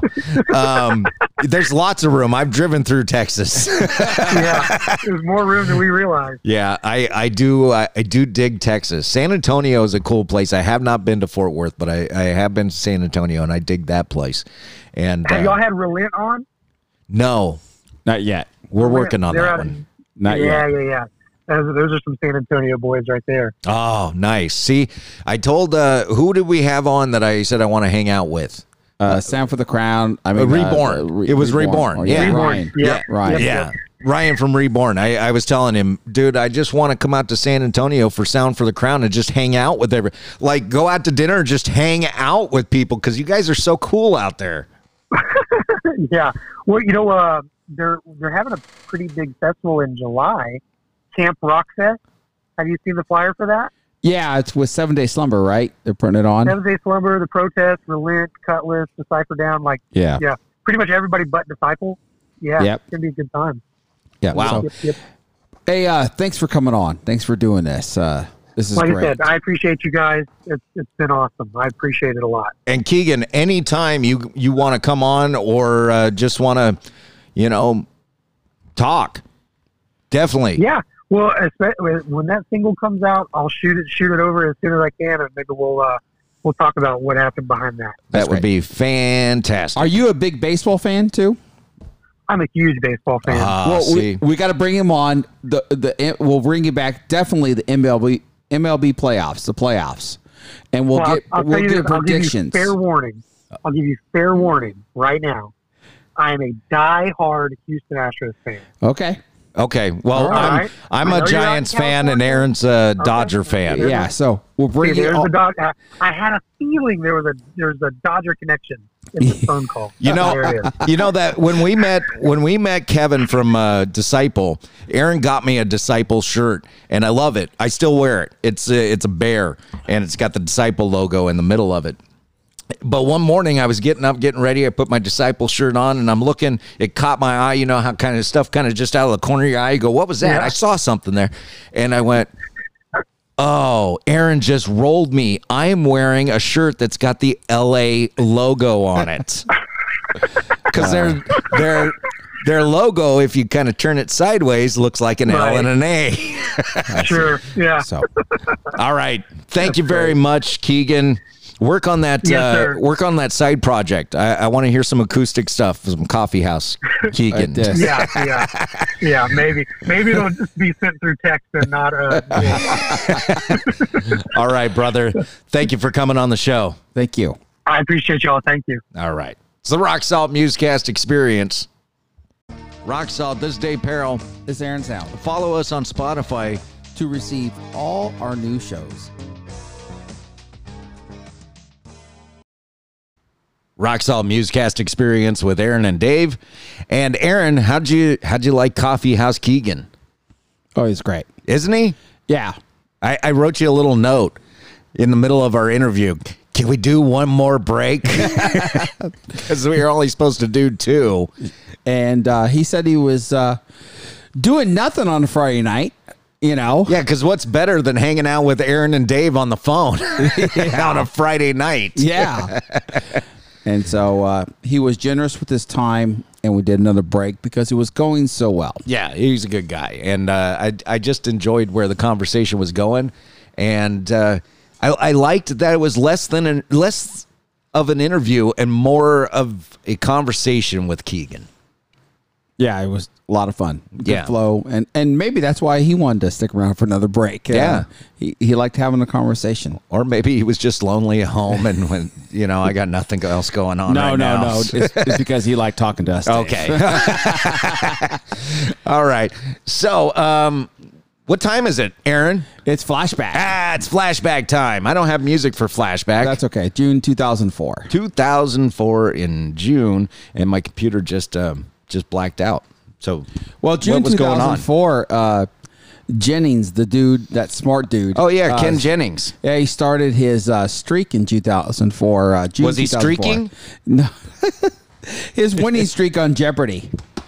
And that just told me when I when I looked up that story that no one wants to play trivia with that guy.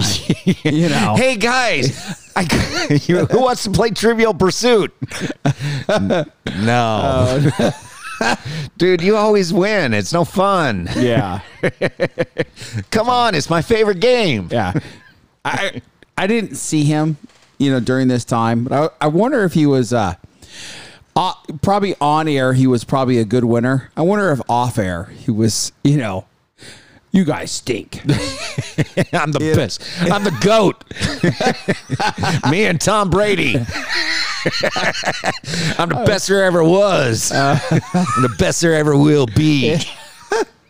I wonder if, or he was just a gracious winner. Hey, hey, guys, uh, thanks for playing. Yeah, you know? no, I, I'd be the GOAT. I'd be like, who are you? Get away from me. Yeah, that's right. I'm much smarter than you. Yeah.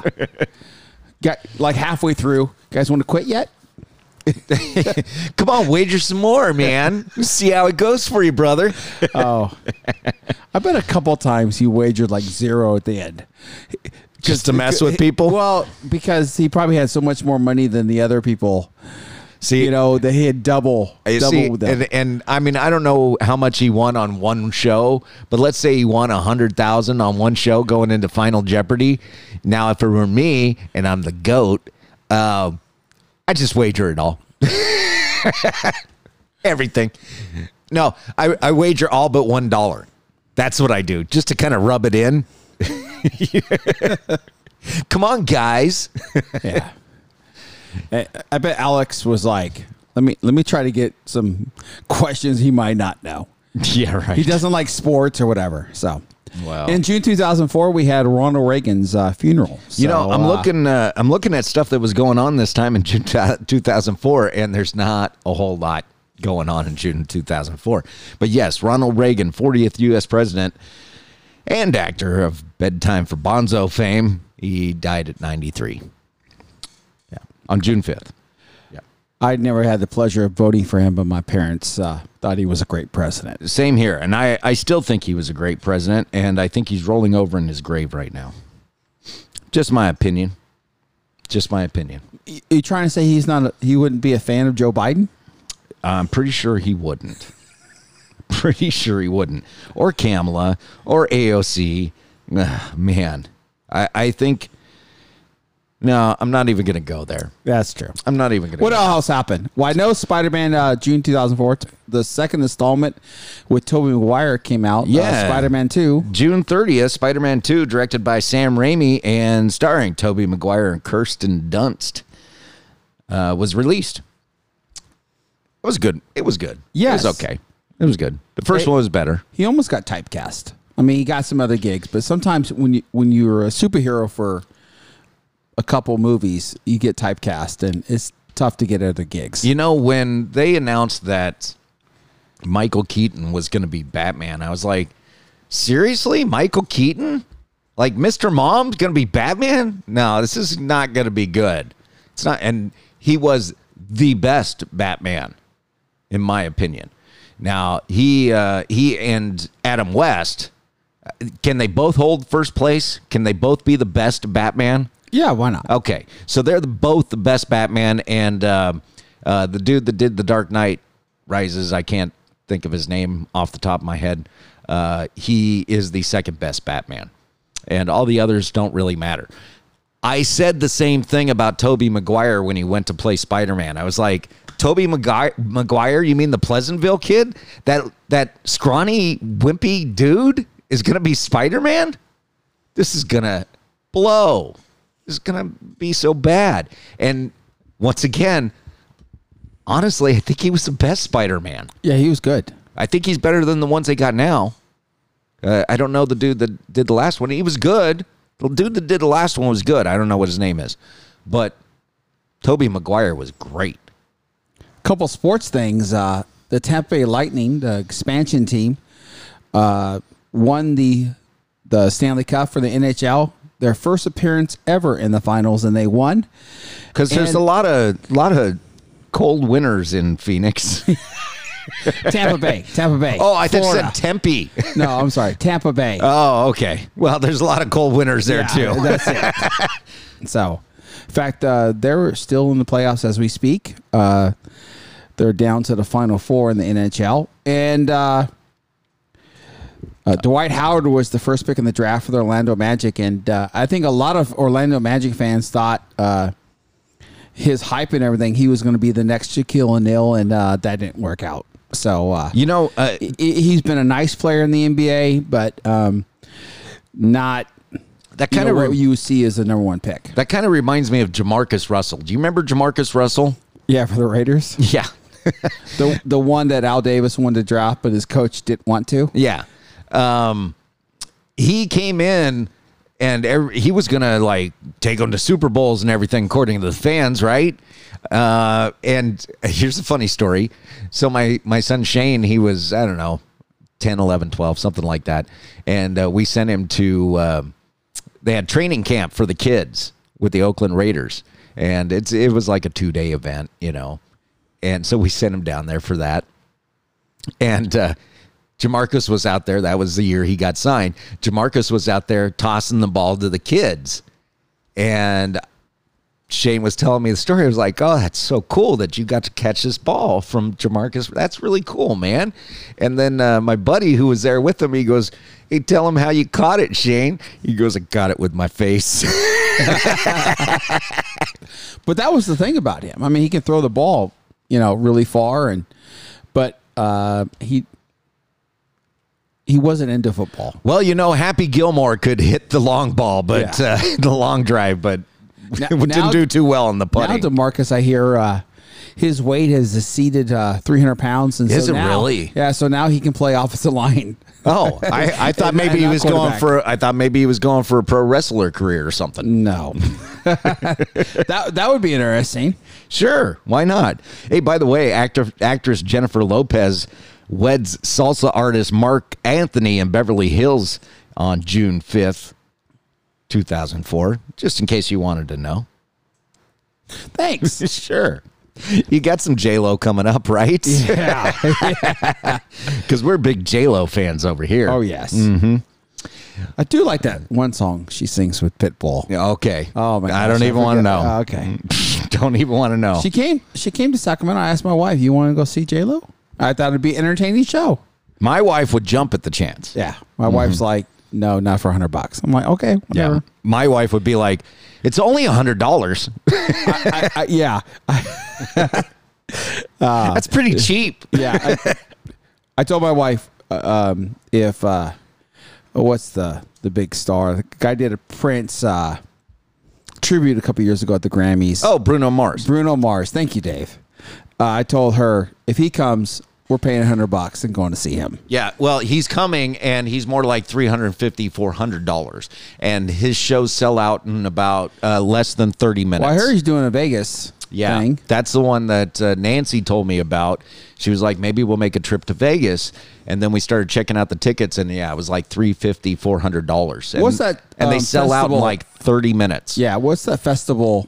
Bottle Rock? Yeah, he came there a couple years ago, and you were like, hey, let's go see. I think Guns N' Roses was hosting one, was closing one night, and then Bruno Mars was closing another night. And you were like, hey, you know, I was interested in, in going to see Bottle Rock with him, but when I saw tickets for like four hundred dollars for yeah. a day, I was like, uh, I'm Bot out. So, Bottle Rock is, is a great festival. It's a great festival. Um, my problem with Bottle Rock is that it's it's not focused on one genre of music. It's really kind of all over the board, which is you would expect out of Napa. That's really what kind of Napa is like. It's just all over the board, eclectic type of stuff. And So you have bands like Guns N' Roses playing with Bruno Mars, and uh, it, it's a great show. The headliners are great. It's the other fifty bands in the day that I go, yeah, I got really, really no interest in seeing that band. So you got bands like Coffeehouse Keegan? No. With the acoustic guitar? You're kidding. With if, the acoustic it, guitar? If Coffeehouse Keegan was on Bottle Rock, I would absolutely be there. No, I'm saying just the coffee, a Coffeehouse act. You know, yeah, there's some that, of those on there. Yeah, that's yeah, what I meant. There's some of those so. on there. But no, if it said Coffeehouse Keegan, Bottle Rock, dude, I'm there. I'm yes. texting him, going, get me backstage, was, brother. Yeah. I want to go meet Axel. Yeah, I wasn't meeting Keegan. I was just making Axe. So, all right. If you're listening on Spotify Premium, our two thousand four top ten songs are from Mercy Me, Switchfoot, Third Day, and Tonex, and The Particular People. Enjoy the music on Rock Salt Musecast Experience. Hey, this is Steve from the Word sixty-six, and you are listening to the dynamic duo of podcasters, Aaron and Dave, on Rock Salt Radio.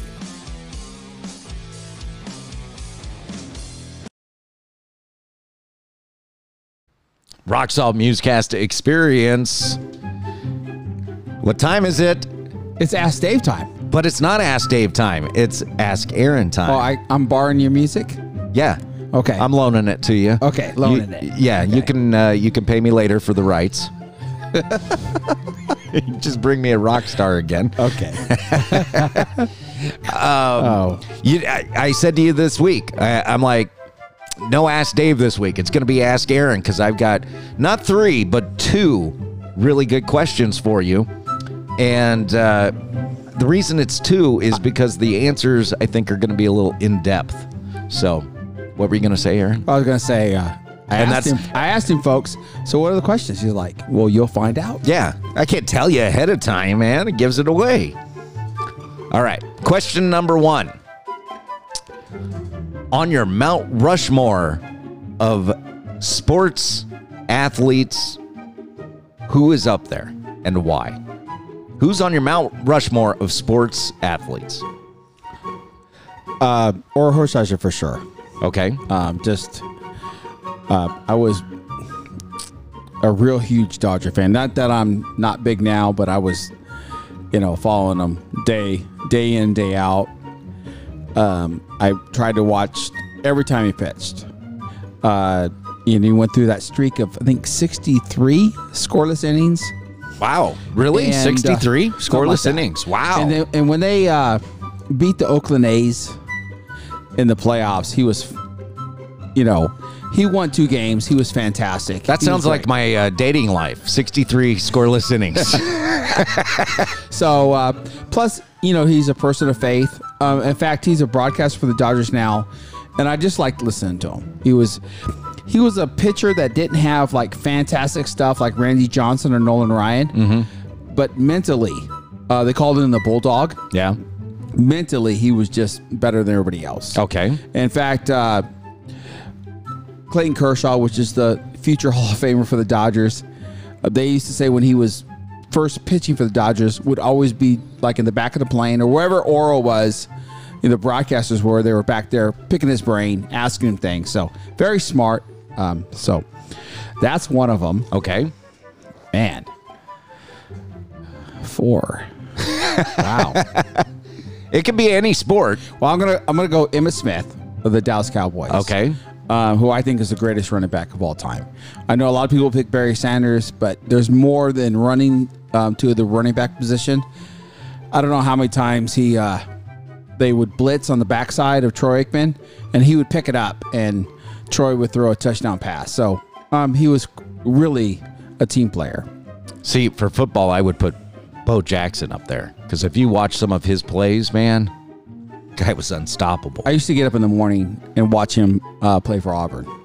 You know, really? That's when, yeah, I used to get up like nine o'clock in the morning just to watch him play. I mean, he was fantastic. Okay, so, so that's two. Yep. Number three. And I always liked the Bo Nose. The Bo Nose commercials. Those are great. Yeah, those were fantastic. And so, uh, number three, uh, trying to think here. I want to get. You're right, though. I would be thinking. See? Yeah, you were right. Uh, probably Doctor J. Doctor J, we're going way back for that one. Yeah, I was a Sixers fan at that time. Uh, with him, Bobby Jones, Caldwell was the center. Moses Malone was on that team. Uh, Maurice Cheeks. Uh, so, Doctor J was great. In fact, uh, I forgot who was the Doug. Uh, Doug Collins was the coach of the uh, Bulls at one time, and uh, Michael Jordan asked him, "Hey, what, what did ever Doctor J do at, at practice that he didn't do it in a game, but was fantastic?" And he said, "Doctor J would leap from out of bounds, duck his head underneath the backboard, and slam the ball." Wow. And so Doug Jones said Michael Jordan kept trying to do that in practice and couldn't do it. How he could just fly in his body in the air. So, but, and he's also in later in life is, you know, uh, done a lot of charity work and all that, but he was fant- fantastic player. And he just, how he, you know, he had huge hands that could fit halfway almost around the ball. And so he could do everything with the ball. So, and number four, oh man, it could be U F C, it could be boxing, it could be baseball, it well, could be I'm golf. Gonna go with U F C, he's here from um, um, Sacramento, um, Uriah Faber. Um, he uh, he comes out to California Love by Tupac. Yeah, that was his interest on that. Now he's he's still fighting, but way past his prime. But um, he was exciting. Um, he's probably my favorite U F C star of all time. Mm-hmm. He, every time he fights, even now, I'll I'll make sure I watch, and so it just uh, gives everything. And he's he a has. good guy. He is a good guy. Uh, we've got a little. I don't want to say personal connection, but my son works for or worked for a guy that is really good friends with Uriah Faber, and my son got to talk to him on the phone several times. Super nice guy. Yeah, and so that would probably be the four. You know, okay. The the Oro and Emmett are are definitely all time, would never change. Uh, but Uriah's, those the other picks are really good. Okay, so Uriah Faber, Doctor J, Emmett Smith, and Oral Hershiser. Yep, that's your Mount Rushmore Rushmore of sports yes. figures. Yep. All right. Staying with the Mount Rushmore theme. What's your Mount Rushmore of Christian rock singers? They can be solo artists or they can be frontmen or women. Well, Michael Sweet's going to be on there. Okay, Michael Sweet, and why? Oh, just incredible voice. Vocal range, everything. He's fantastic. Okay. And so, it just the long screams and everything, you know. And he didn't party too hard. No. He still got his voice, which a lot of those guys don't anymore.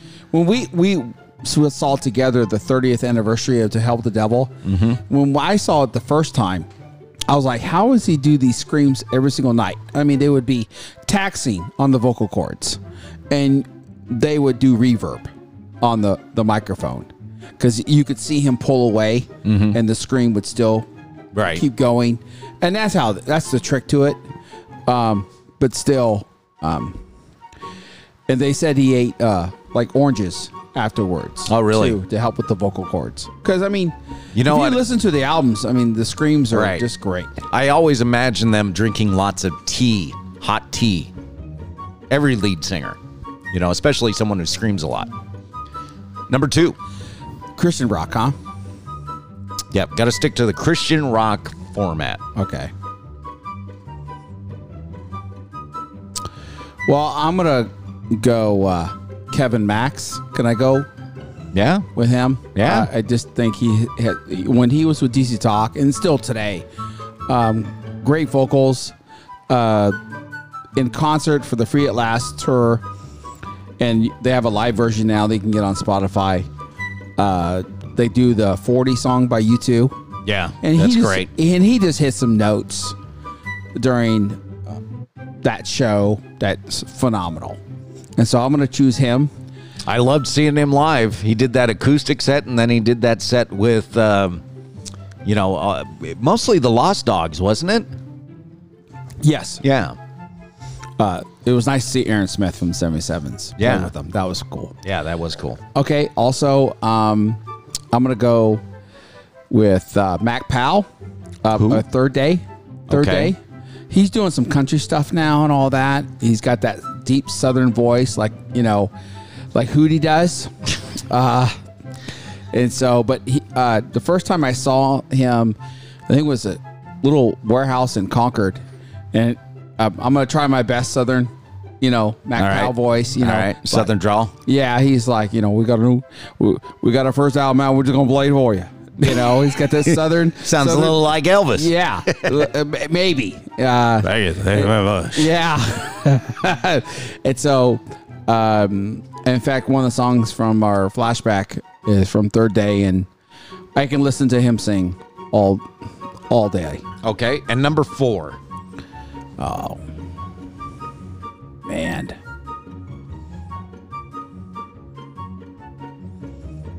I should have picked the Jeopardy theme. Yeah, you should have. I'm trying to think.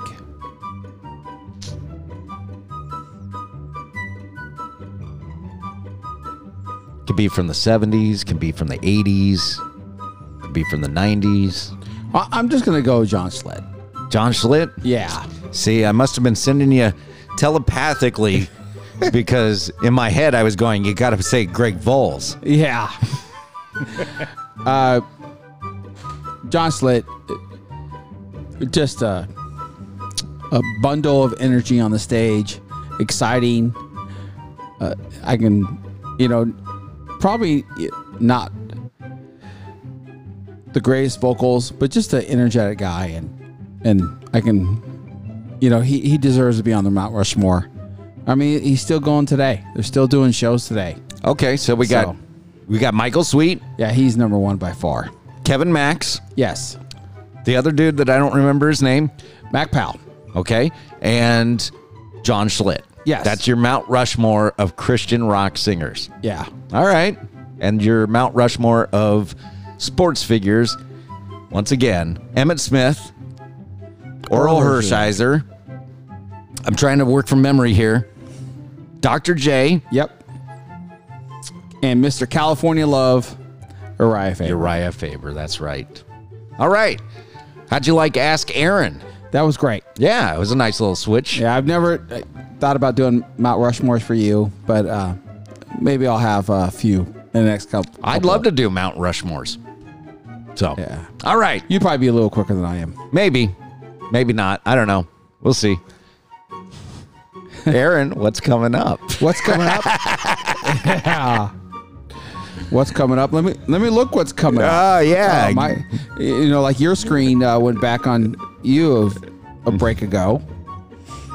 Uh, what's coming up is uh, Sean Locke, and then after that is our buddy True Lyric, who we did our first interview with. Yeah, the uh, very first interview was with True Lyric. When we really didn't even know what we were doing, how we were going to do it. I just wanted to get an interview and save it. Yeah. He, for he, whenever we were going to do something. Yeah. And so I will contact him shortly. Uh, his new soon. album is really good. Yes.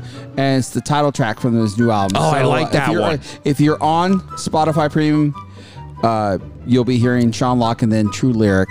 Uh, Black people love Elmo too. Emo. Emo. Not I'm Elmo. I'm sorry. Emo. Emo. It's a That's great right. track. Yes. And when I first saw the title of the track, I was like, oh, what is he doing here? And then I listened to it, and it's like, this is fantastic. It's great. It really yeah, is good stuff. He announced about a month and a half ago that it was coming out. Yeah. So, uh, I, I, you know, he's a, a rap artist, but this really, the whole, whole album, I mean, he's got one, like, really rap tune, but it is different than whatever he's done, but it, it, it sounds great. Well, he is a NorCal brother. And I don't mean that in a racial way. I mean a brother like a brother of ours.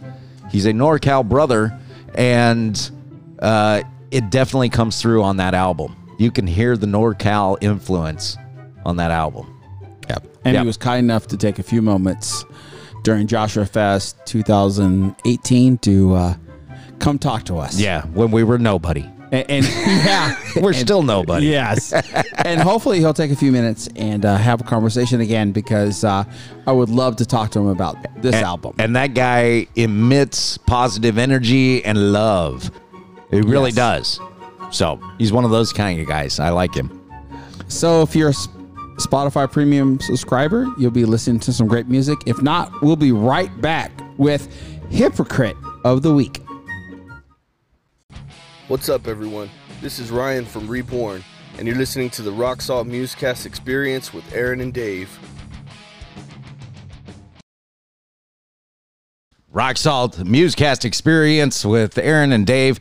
Maybe I need to say that less. I was thinking that the other day, since we're kind of in podcast format and everybody knows they're listening. That's kind of the radio guy in me.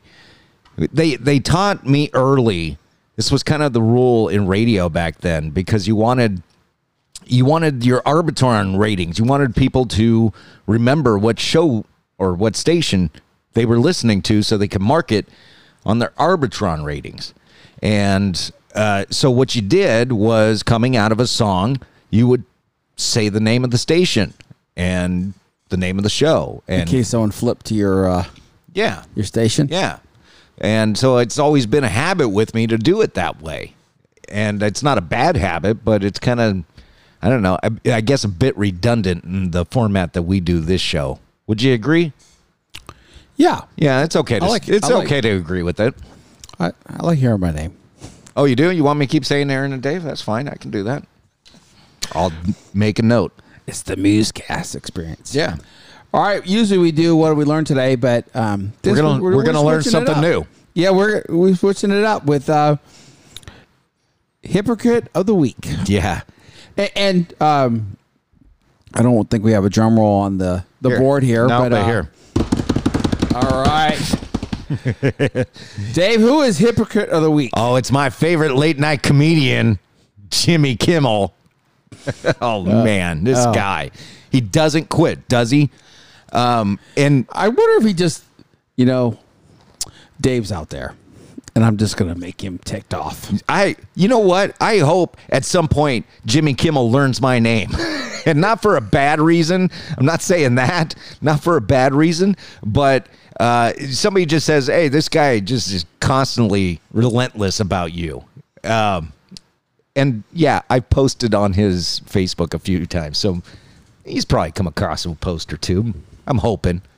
I think, you think he checks his Facebook his Facebook page? I don't know. Maybe. Who knows? Or some assistant. Some assistant. Some whatever. Nobody. It scrolls right past my comment because I always call him a crybaby.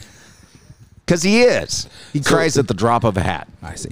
Well, um, maybe we'll get a segment called Crybaby of the Week. Yeah. You well, know, Jimmy he, Kimmel will be it, every week. Every week. Okay. Every week. But Hypocrite of the Week is Jimmy Kimmel. So this week, how absolutely. Is he a hypocrite? Well, I'm going to preface this story. I'm going to read you the story in just a second here. Okay. But I want to preface this story with a couple of p- bullet points, okay? Uh, number one, uh, I'll say up front, I'm a bit biased. I do not like Jimmy Kimmel. I used to like Jimmy Kimmel. I used to love Jimmy Kimmel. On The Man Show, right? On The Man Show, when he started his late-night talk show, I loved it. Uh, at some point, he became Mister Political, and I clicked, turned it off. And the more he says, the more I dislike him. Um, even going back to Ben Stein's Money, I used to love watching him. He can cry, cry pretty good. I mean, at the drop of the hat. On cue, man. Man, he's good. On cue. So, uh, I'm biased in that sense. Uh, another person that I never really, and I'm going to date myself back to the seventies, I never really cared for Bruce Jenner. Bruce Caitlyn Jenner, okay? It's Bruce, Dave. I, um, I, I'm trying to show a bit of respect by throwing in the Caitlyn part, but yeah. Even back in the seventies, I went, I really don't like this guy. I was a little kid. I really, yeah, he's a great athlete and all that. I just, something really struck me odd about him, and I didn't care for him. He was arrogant. That's for sure. I well, mean, that's he, for sure. He he was the, because he was the best. I mean, it was the. He wasn't the GOAT. Uh, oh, wow. No, you can't say Bruce Jenner was the greatest of all time. You uh, Come on. Uh, who were some of the other? Uh, he, he was on the Wheaties box. He was. Ah, he come made on. Little kids eat Wheaties. Who's he was the, so good. Who's the? Uh, I can't think of his Carl name. Carl Lewis.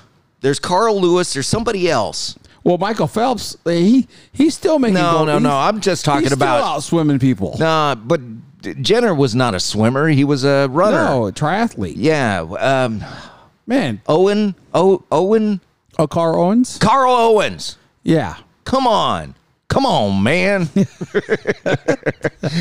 Come on, man.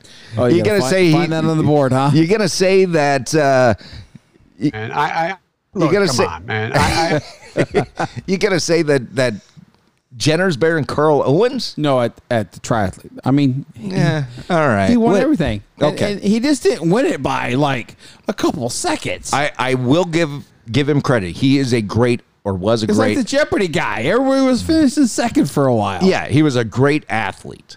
Okay, yes. He was a great athlete. And uh, they picked him for the Wheaties box, and little kids eating Wheaties so they can grow up and be strong and be like Bruce. It was you a know? great campaign, wasn't it? Yes, it was. All right, I'm going to get okay, sidetracked. Go, go I'm going to get sidetracked. Okay, hypocrite okay. of the week now. Hypocrite of the week. So, uh, say what you will about Bruce Caitlyn Jenner, okay? Say what you will about that. I am not choosing sides, and that is not the topic of how you feel about transgenders or the alphabet community, and I'm not even saying alphabet community in a disparaging way. It's just they put so many letters in it. I can't read all the letters now. It's alphabet. But um, Kimmel took a little pot shot at Jenner. And uh, here's the story from Page Six. Caitlyn Jenner's bid for California governor doesn't sit well with late-night host Jimmy Kimmel, who lampooned the gubernatorial... I know I didn't say it right. Gubernator, the governor candidate. There you go. After her, his, her Thursday appearance on The View, uh, oh, I'm going to get canceled now for saying that. Referring to her as Caitlyn Jenner Karka- Karkrashian, because you know Jenner had that car crash that killed somebody. Okay. A while back, yeah. Uh, the Jimmy Kimmel Live host. fifty-three, like anybody cares about his age, declared that the interview was nonsense before comparing her to fellow Republican former President Trump. While sharing several side-by-side images of Jenner and Trump, Kimmel asked, "Are we sure that isn't Donald Trump in a Caitlyn Jenner wig? Because, I mean, look at this. The resemblance is uncanny. They've got all the same kind of moves." He added that he believes the seventy-one-year-old former Olympian is only running to, quote, get attention, joking that she has a better chance of being the next Batman than she does governor of California. She knows little to nothing about anything, really. Refusing to quietly accept the insults, Jenner took to Twitter to call out the host for what she felt were transphobic remarks. "Last night, Jimmy Kimmel called me Donald Trump with a wig," she tweeted Friday. "He obviously believes that trans women are simply men with wigs on. Where is the outrage from the left or the L G B T alphabet community? Being woke must be optional if you're a Democrat." Jenner also called out the left for allowing Kimmel's past behavior to fly under the radar, reminding the masses of when he donned blackface in nineteen ninety's sketch comedy show, The Man Show, and he since apologized for that, which is another interesting thing about cancel culture, but we'll get back to that. She went on to tweet a screenshot of Kimmel encouraging women to guess what's in my pants and an article calling him out Uh, for a twenty thirteen remark made during a Jimmy Kimmel Live bit where a child joked about killing Chinese people. Sad that Jimmy Kimmel has contributed to A A P I hate. I don't know what the, uh, that alphabet is either. "Is there any group he won't attack? Jimmy, it's time to stop Asian hate," she tweeted. Uh, Kimmel went, wasn't the only one to take issue with Jenner's campaign, however, as many have questioned the celebrity's motives. I'm one of those people, by the way, questioning the celebrity's motives. You supported MAGA. Republicans have done nothing but dis- disrespect alphabet community rights, tweeted one critic. That is untrue. After Jenner announced her bid and filed paperwork for her state run, "Why would anyone follow you after you supported that? Come on, you can't be that disconnected from reality."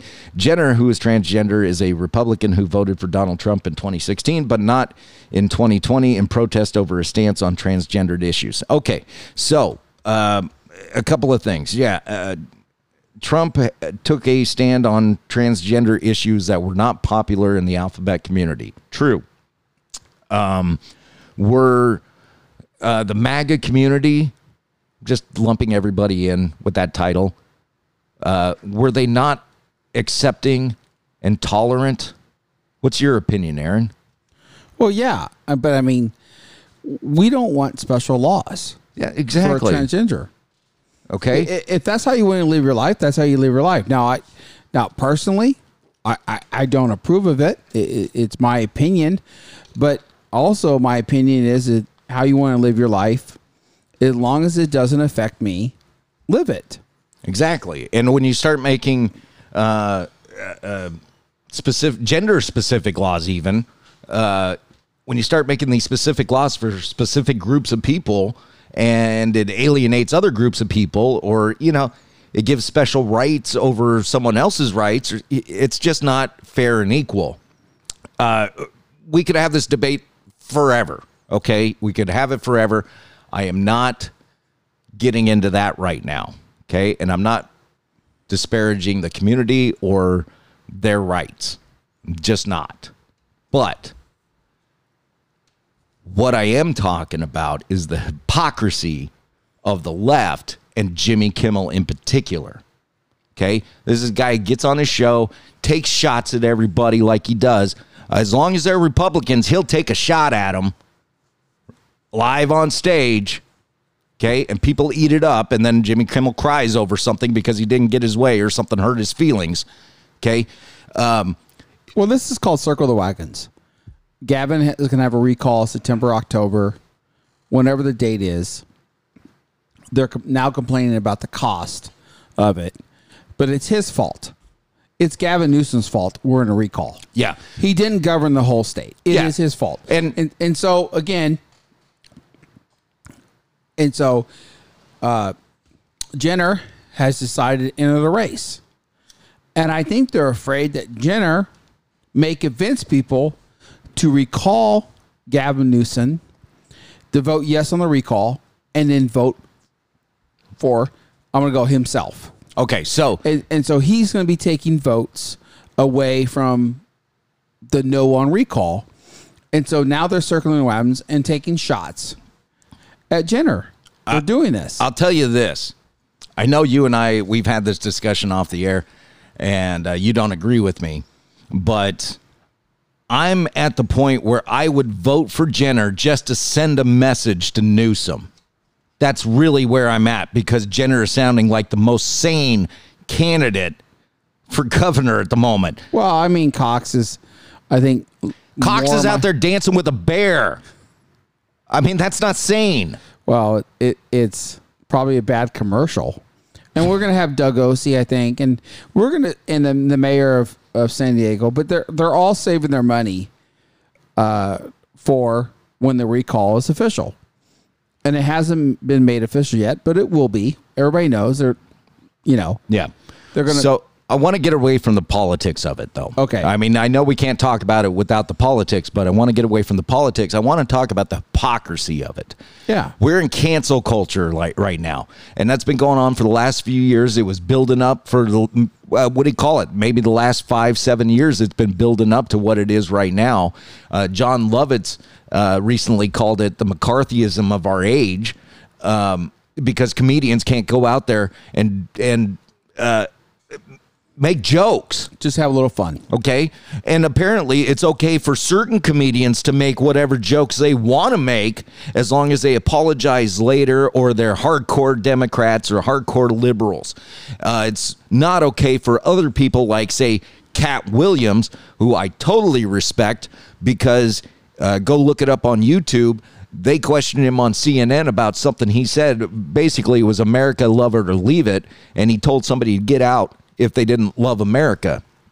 And uh, C N N tried to say, well, you know, don't you feel you should apologize for that? And he said, absolutely not. He goes, I, my, my job is to deal in free speech. That's free speech. And if I, if I don't deal in free speech, then I'm not doing my job. This guy's dealing in free speech. Jimmy Kimmel's dealing in free speech, but only when it applies to him. Well, I think he's given marching orders too. The, the people he works for. you know, it, it's time to try to take out Jenner. Yeah, maybe. Yeah. Maybe. And, and so that's how I look at it, that he's following marching orders. And he's just following what they want him to do so he can stay on the air. Yeah, I'm sorry. Because no one's watching his show. I mean, the ratings are horrible. Yeah, you don't get to, I'm going to get back to my point. You don't get to be part of cancel culture and say we should cancel Roseanne for what she said or what. You don't get to say that and then get on the air and do the exact same thing and not expect some consequences. When you bow to the, the mob, like he's clearly doing, um, you find yourself being a hypocrite. You know, hypocrites uh, are liars in a form, right? Would, yeah. Right? And nothing fires me up more than a liar because they're insulting your intelligence. There's what essentially what they're saying is, I think you are so stupid that I'm going to tell you this and you're going to believe it. That's what a liar is doing. They're insulting your intelligence. Jimmy Kimmel is insulting our intelligence. Yes, he is. And uh, I'm all for, for Jimmy, Jimmy Kimmel's show getting canceled. It's not going to happen. No, but they'll find somebody else. The ratings keep going to what they are. Well, yeah, they'll because they don't have else. Trump to beat up on anymore. That's true. I mean, that was a ratings bonanza for four years. That's why true. Everybody did it. That's why C N N's ratings are tanking right now. And they, they hired back a... Uh, uh, I was going to say something, and I'm not going to say it. But they hired Tubin. And if you want to know what Tubin is, go Google him. You'll find out what he did. And they hired him. He's probably in a contract. No, probably they, no they brought him back. Well, yeah, but he has a lot of those. Just like Kimmel has, you know, a year contract. And if you fire him, you still got to pay it out. But they probably had cause to fire him. Yeah. But th no, they had an absolute cause to yeah. fire him. And I think A B C has cause to fire Jimmy Kimmel. Oh, sure. Just based on the... Uh, The cancel culture and the the the blackface. The one thing about cancel culture, when you try to bow to the mob, usually cancel culture um, usually cancels you. So let me be one hundred ten percent abundantly clear on this.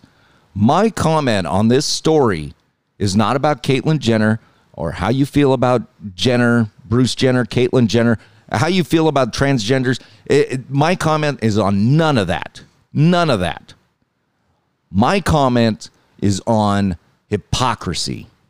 And you cannot be a part of cancel culture and then say whatever you want.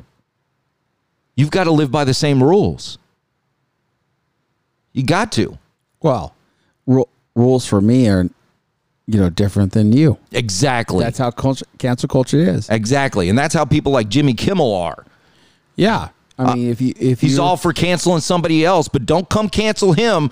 He, he's going to scream free speech. If you sit on the left, you can say anything you want. If you're on the right, you say one little thing wrong and they want to attack you. Yeah.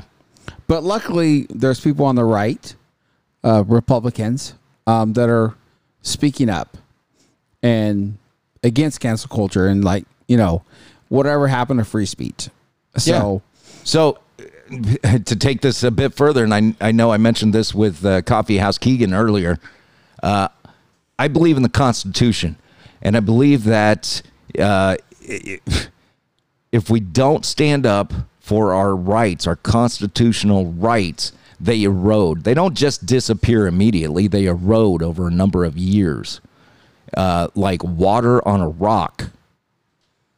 It, you know how long water on a rock takes to smooth off the side of a rock, correct? Yep. Yes, right. That's what they're doing to the Constitution. They're smoothing off the edges with water. And it takes years and years and years. But it's well, happening. As, as the late Rush Limbaugh used to say, the Constitution just gets in the way of really what they want to do. It really does. Yeah. And, and back to, I mean, Jimmy may be right that Jenner is a bad candidate. But again, you know, it'll weed itself out. Yeah. I mean, Well, it didn't in the, the voters, presidential election, the, but... no, but the, the voters... The voters in California thought Gavin was the best guy for the job.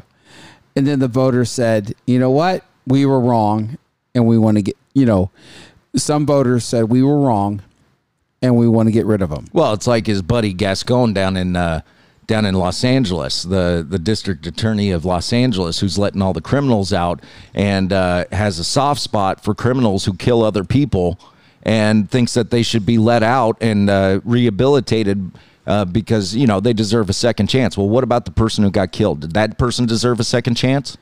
Yeah. Well, he's just, he's given marching he, orders. Oh, he's on he, his he's, way out. Yeah, he's paid and bought for. He's on but his way out. That's one thing great about America. No matter how much money you have, again, you will be found out. That is the beauty from office. That it, is the beauty yeah. of us all being connected the way we are in the twenty-first century. Yep. Is um, while uh, the media, uh, I'm, and when I say the media, I'm talking about like C N N and M S N B C, the big ones, the big ones, uh, and. Even, I'm going to tell you, I'll get into it another day, but even Fox did something on the air that I was screaming at the T V. You are lying to me. You're lying. They were flat out lying to me. I hate it. Um, they, uh, not Fox, but the media in general, uh, is, is grasping tightly to their relevance. They're becoming irrelevant because we can all talk to each other now. Yep. I, if you want to give credit to Trump for one thing, he when he called on fake news, um, he really put them into place. But back to the Jimmy Kimmel. Again, he may be right when he said Jenner may not be the best candidate. But but Kimmel is not saying that because he feels that way. He's saying that because he wants to get rid of Jenner because Jenner doesn't believe how he does. Right. And, you know, it's hypocrisy. Yeah. So, and that is why he is hypocrite. And that's hypocrite, hypocrite of the week. Yeah. Uh, I was going to go on, but you cut me off, and that's okay. That's okay. That's okay. Uh, because we've rambled on long enough. But hypocrite of the week, uh, Jimmy, your award's in the mail. Try not to cry when you get it. Oh, yeah. Uh, you're a oh, hypocrite. That would be great if you mentioned our show and Rick of the Week. Oh, yeah. My gosh. Yeah. Oh, man. It would be the best thing that ever happened to us because people a, would tune into us. Yes. you yeah. can, Who you are can, these guys? You can hate me. You can hate this show because at my level, uh, there's no such thing as bad press. That's it. So. Any press this show got is good press. Rock who? Yeah. Yeah. And so... Well, thanks for listening, folks. Uh, hope you enjoyed uh, the whole show. And thank you to Coffeehouse Keegan. Oh, yes. And Dead Sin. Yes. And uh, remember when you uh, put your head on the pillow tonight, uh, prayer for Sal. Yes, please. You know. Say a prayer for our brother Sal from Sunseed. He's uh, getting a pacemaker installed, and we want him to be around with us for many more years. I like that dude, and it kind of scares me. Yep. And then our friends from uh, Ocean Dark, brand new album out. Check oh, that on Spotify. So fantastic. Too. Yeah, check that out too. New and album so. from True Lyric, new album from Ocean Dark, new stuff from Saving Jackie coming soon. Yep. Uh, Reborn's got new merch out. Go check out their merch site. Fantastic video. Been out for a couple weeks too. And their new song. So. Yeah, and we got to talk to Vessel soon. We got to see what's going on with those guys. They yeah. got to have something new going on. That's true. All right. Thank you, Aaron. Yep. And thank you, audience. Happy trails, everyone.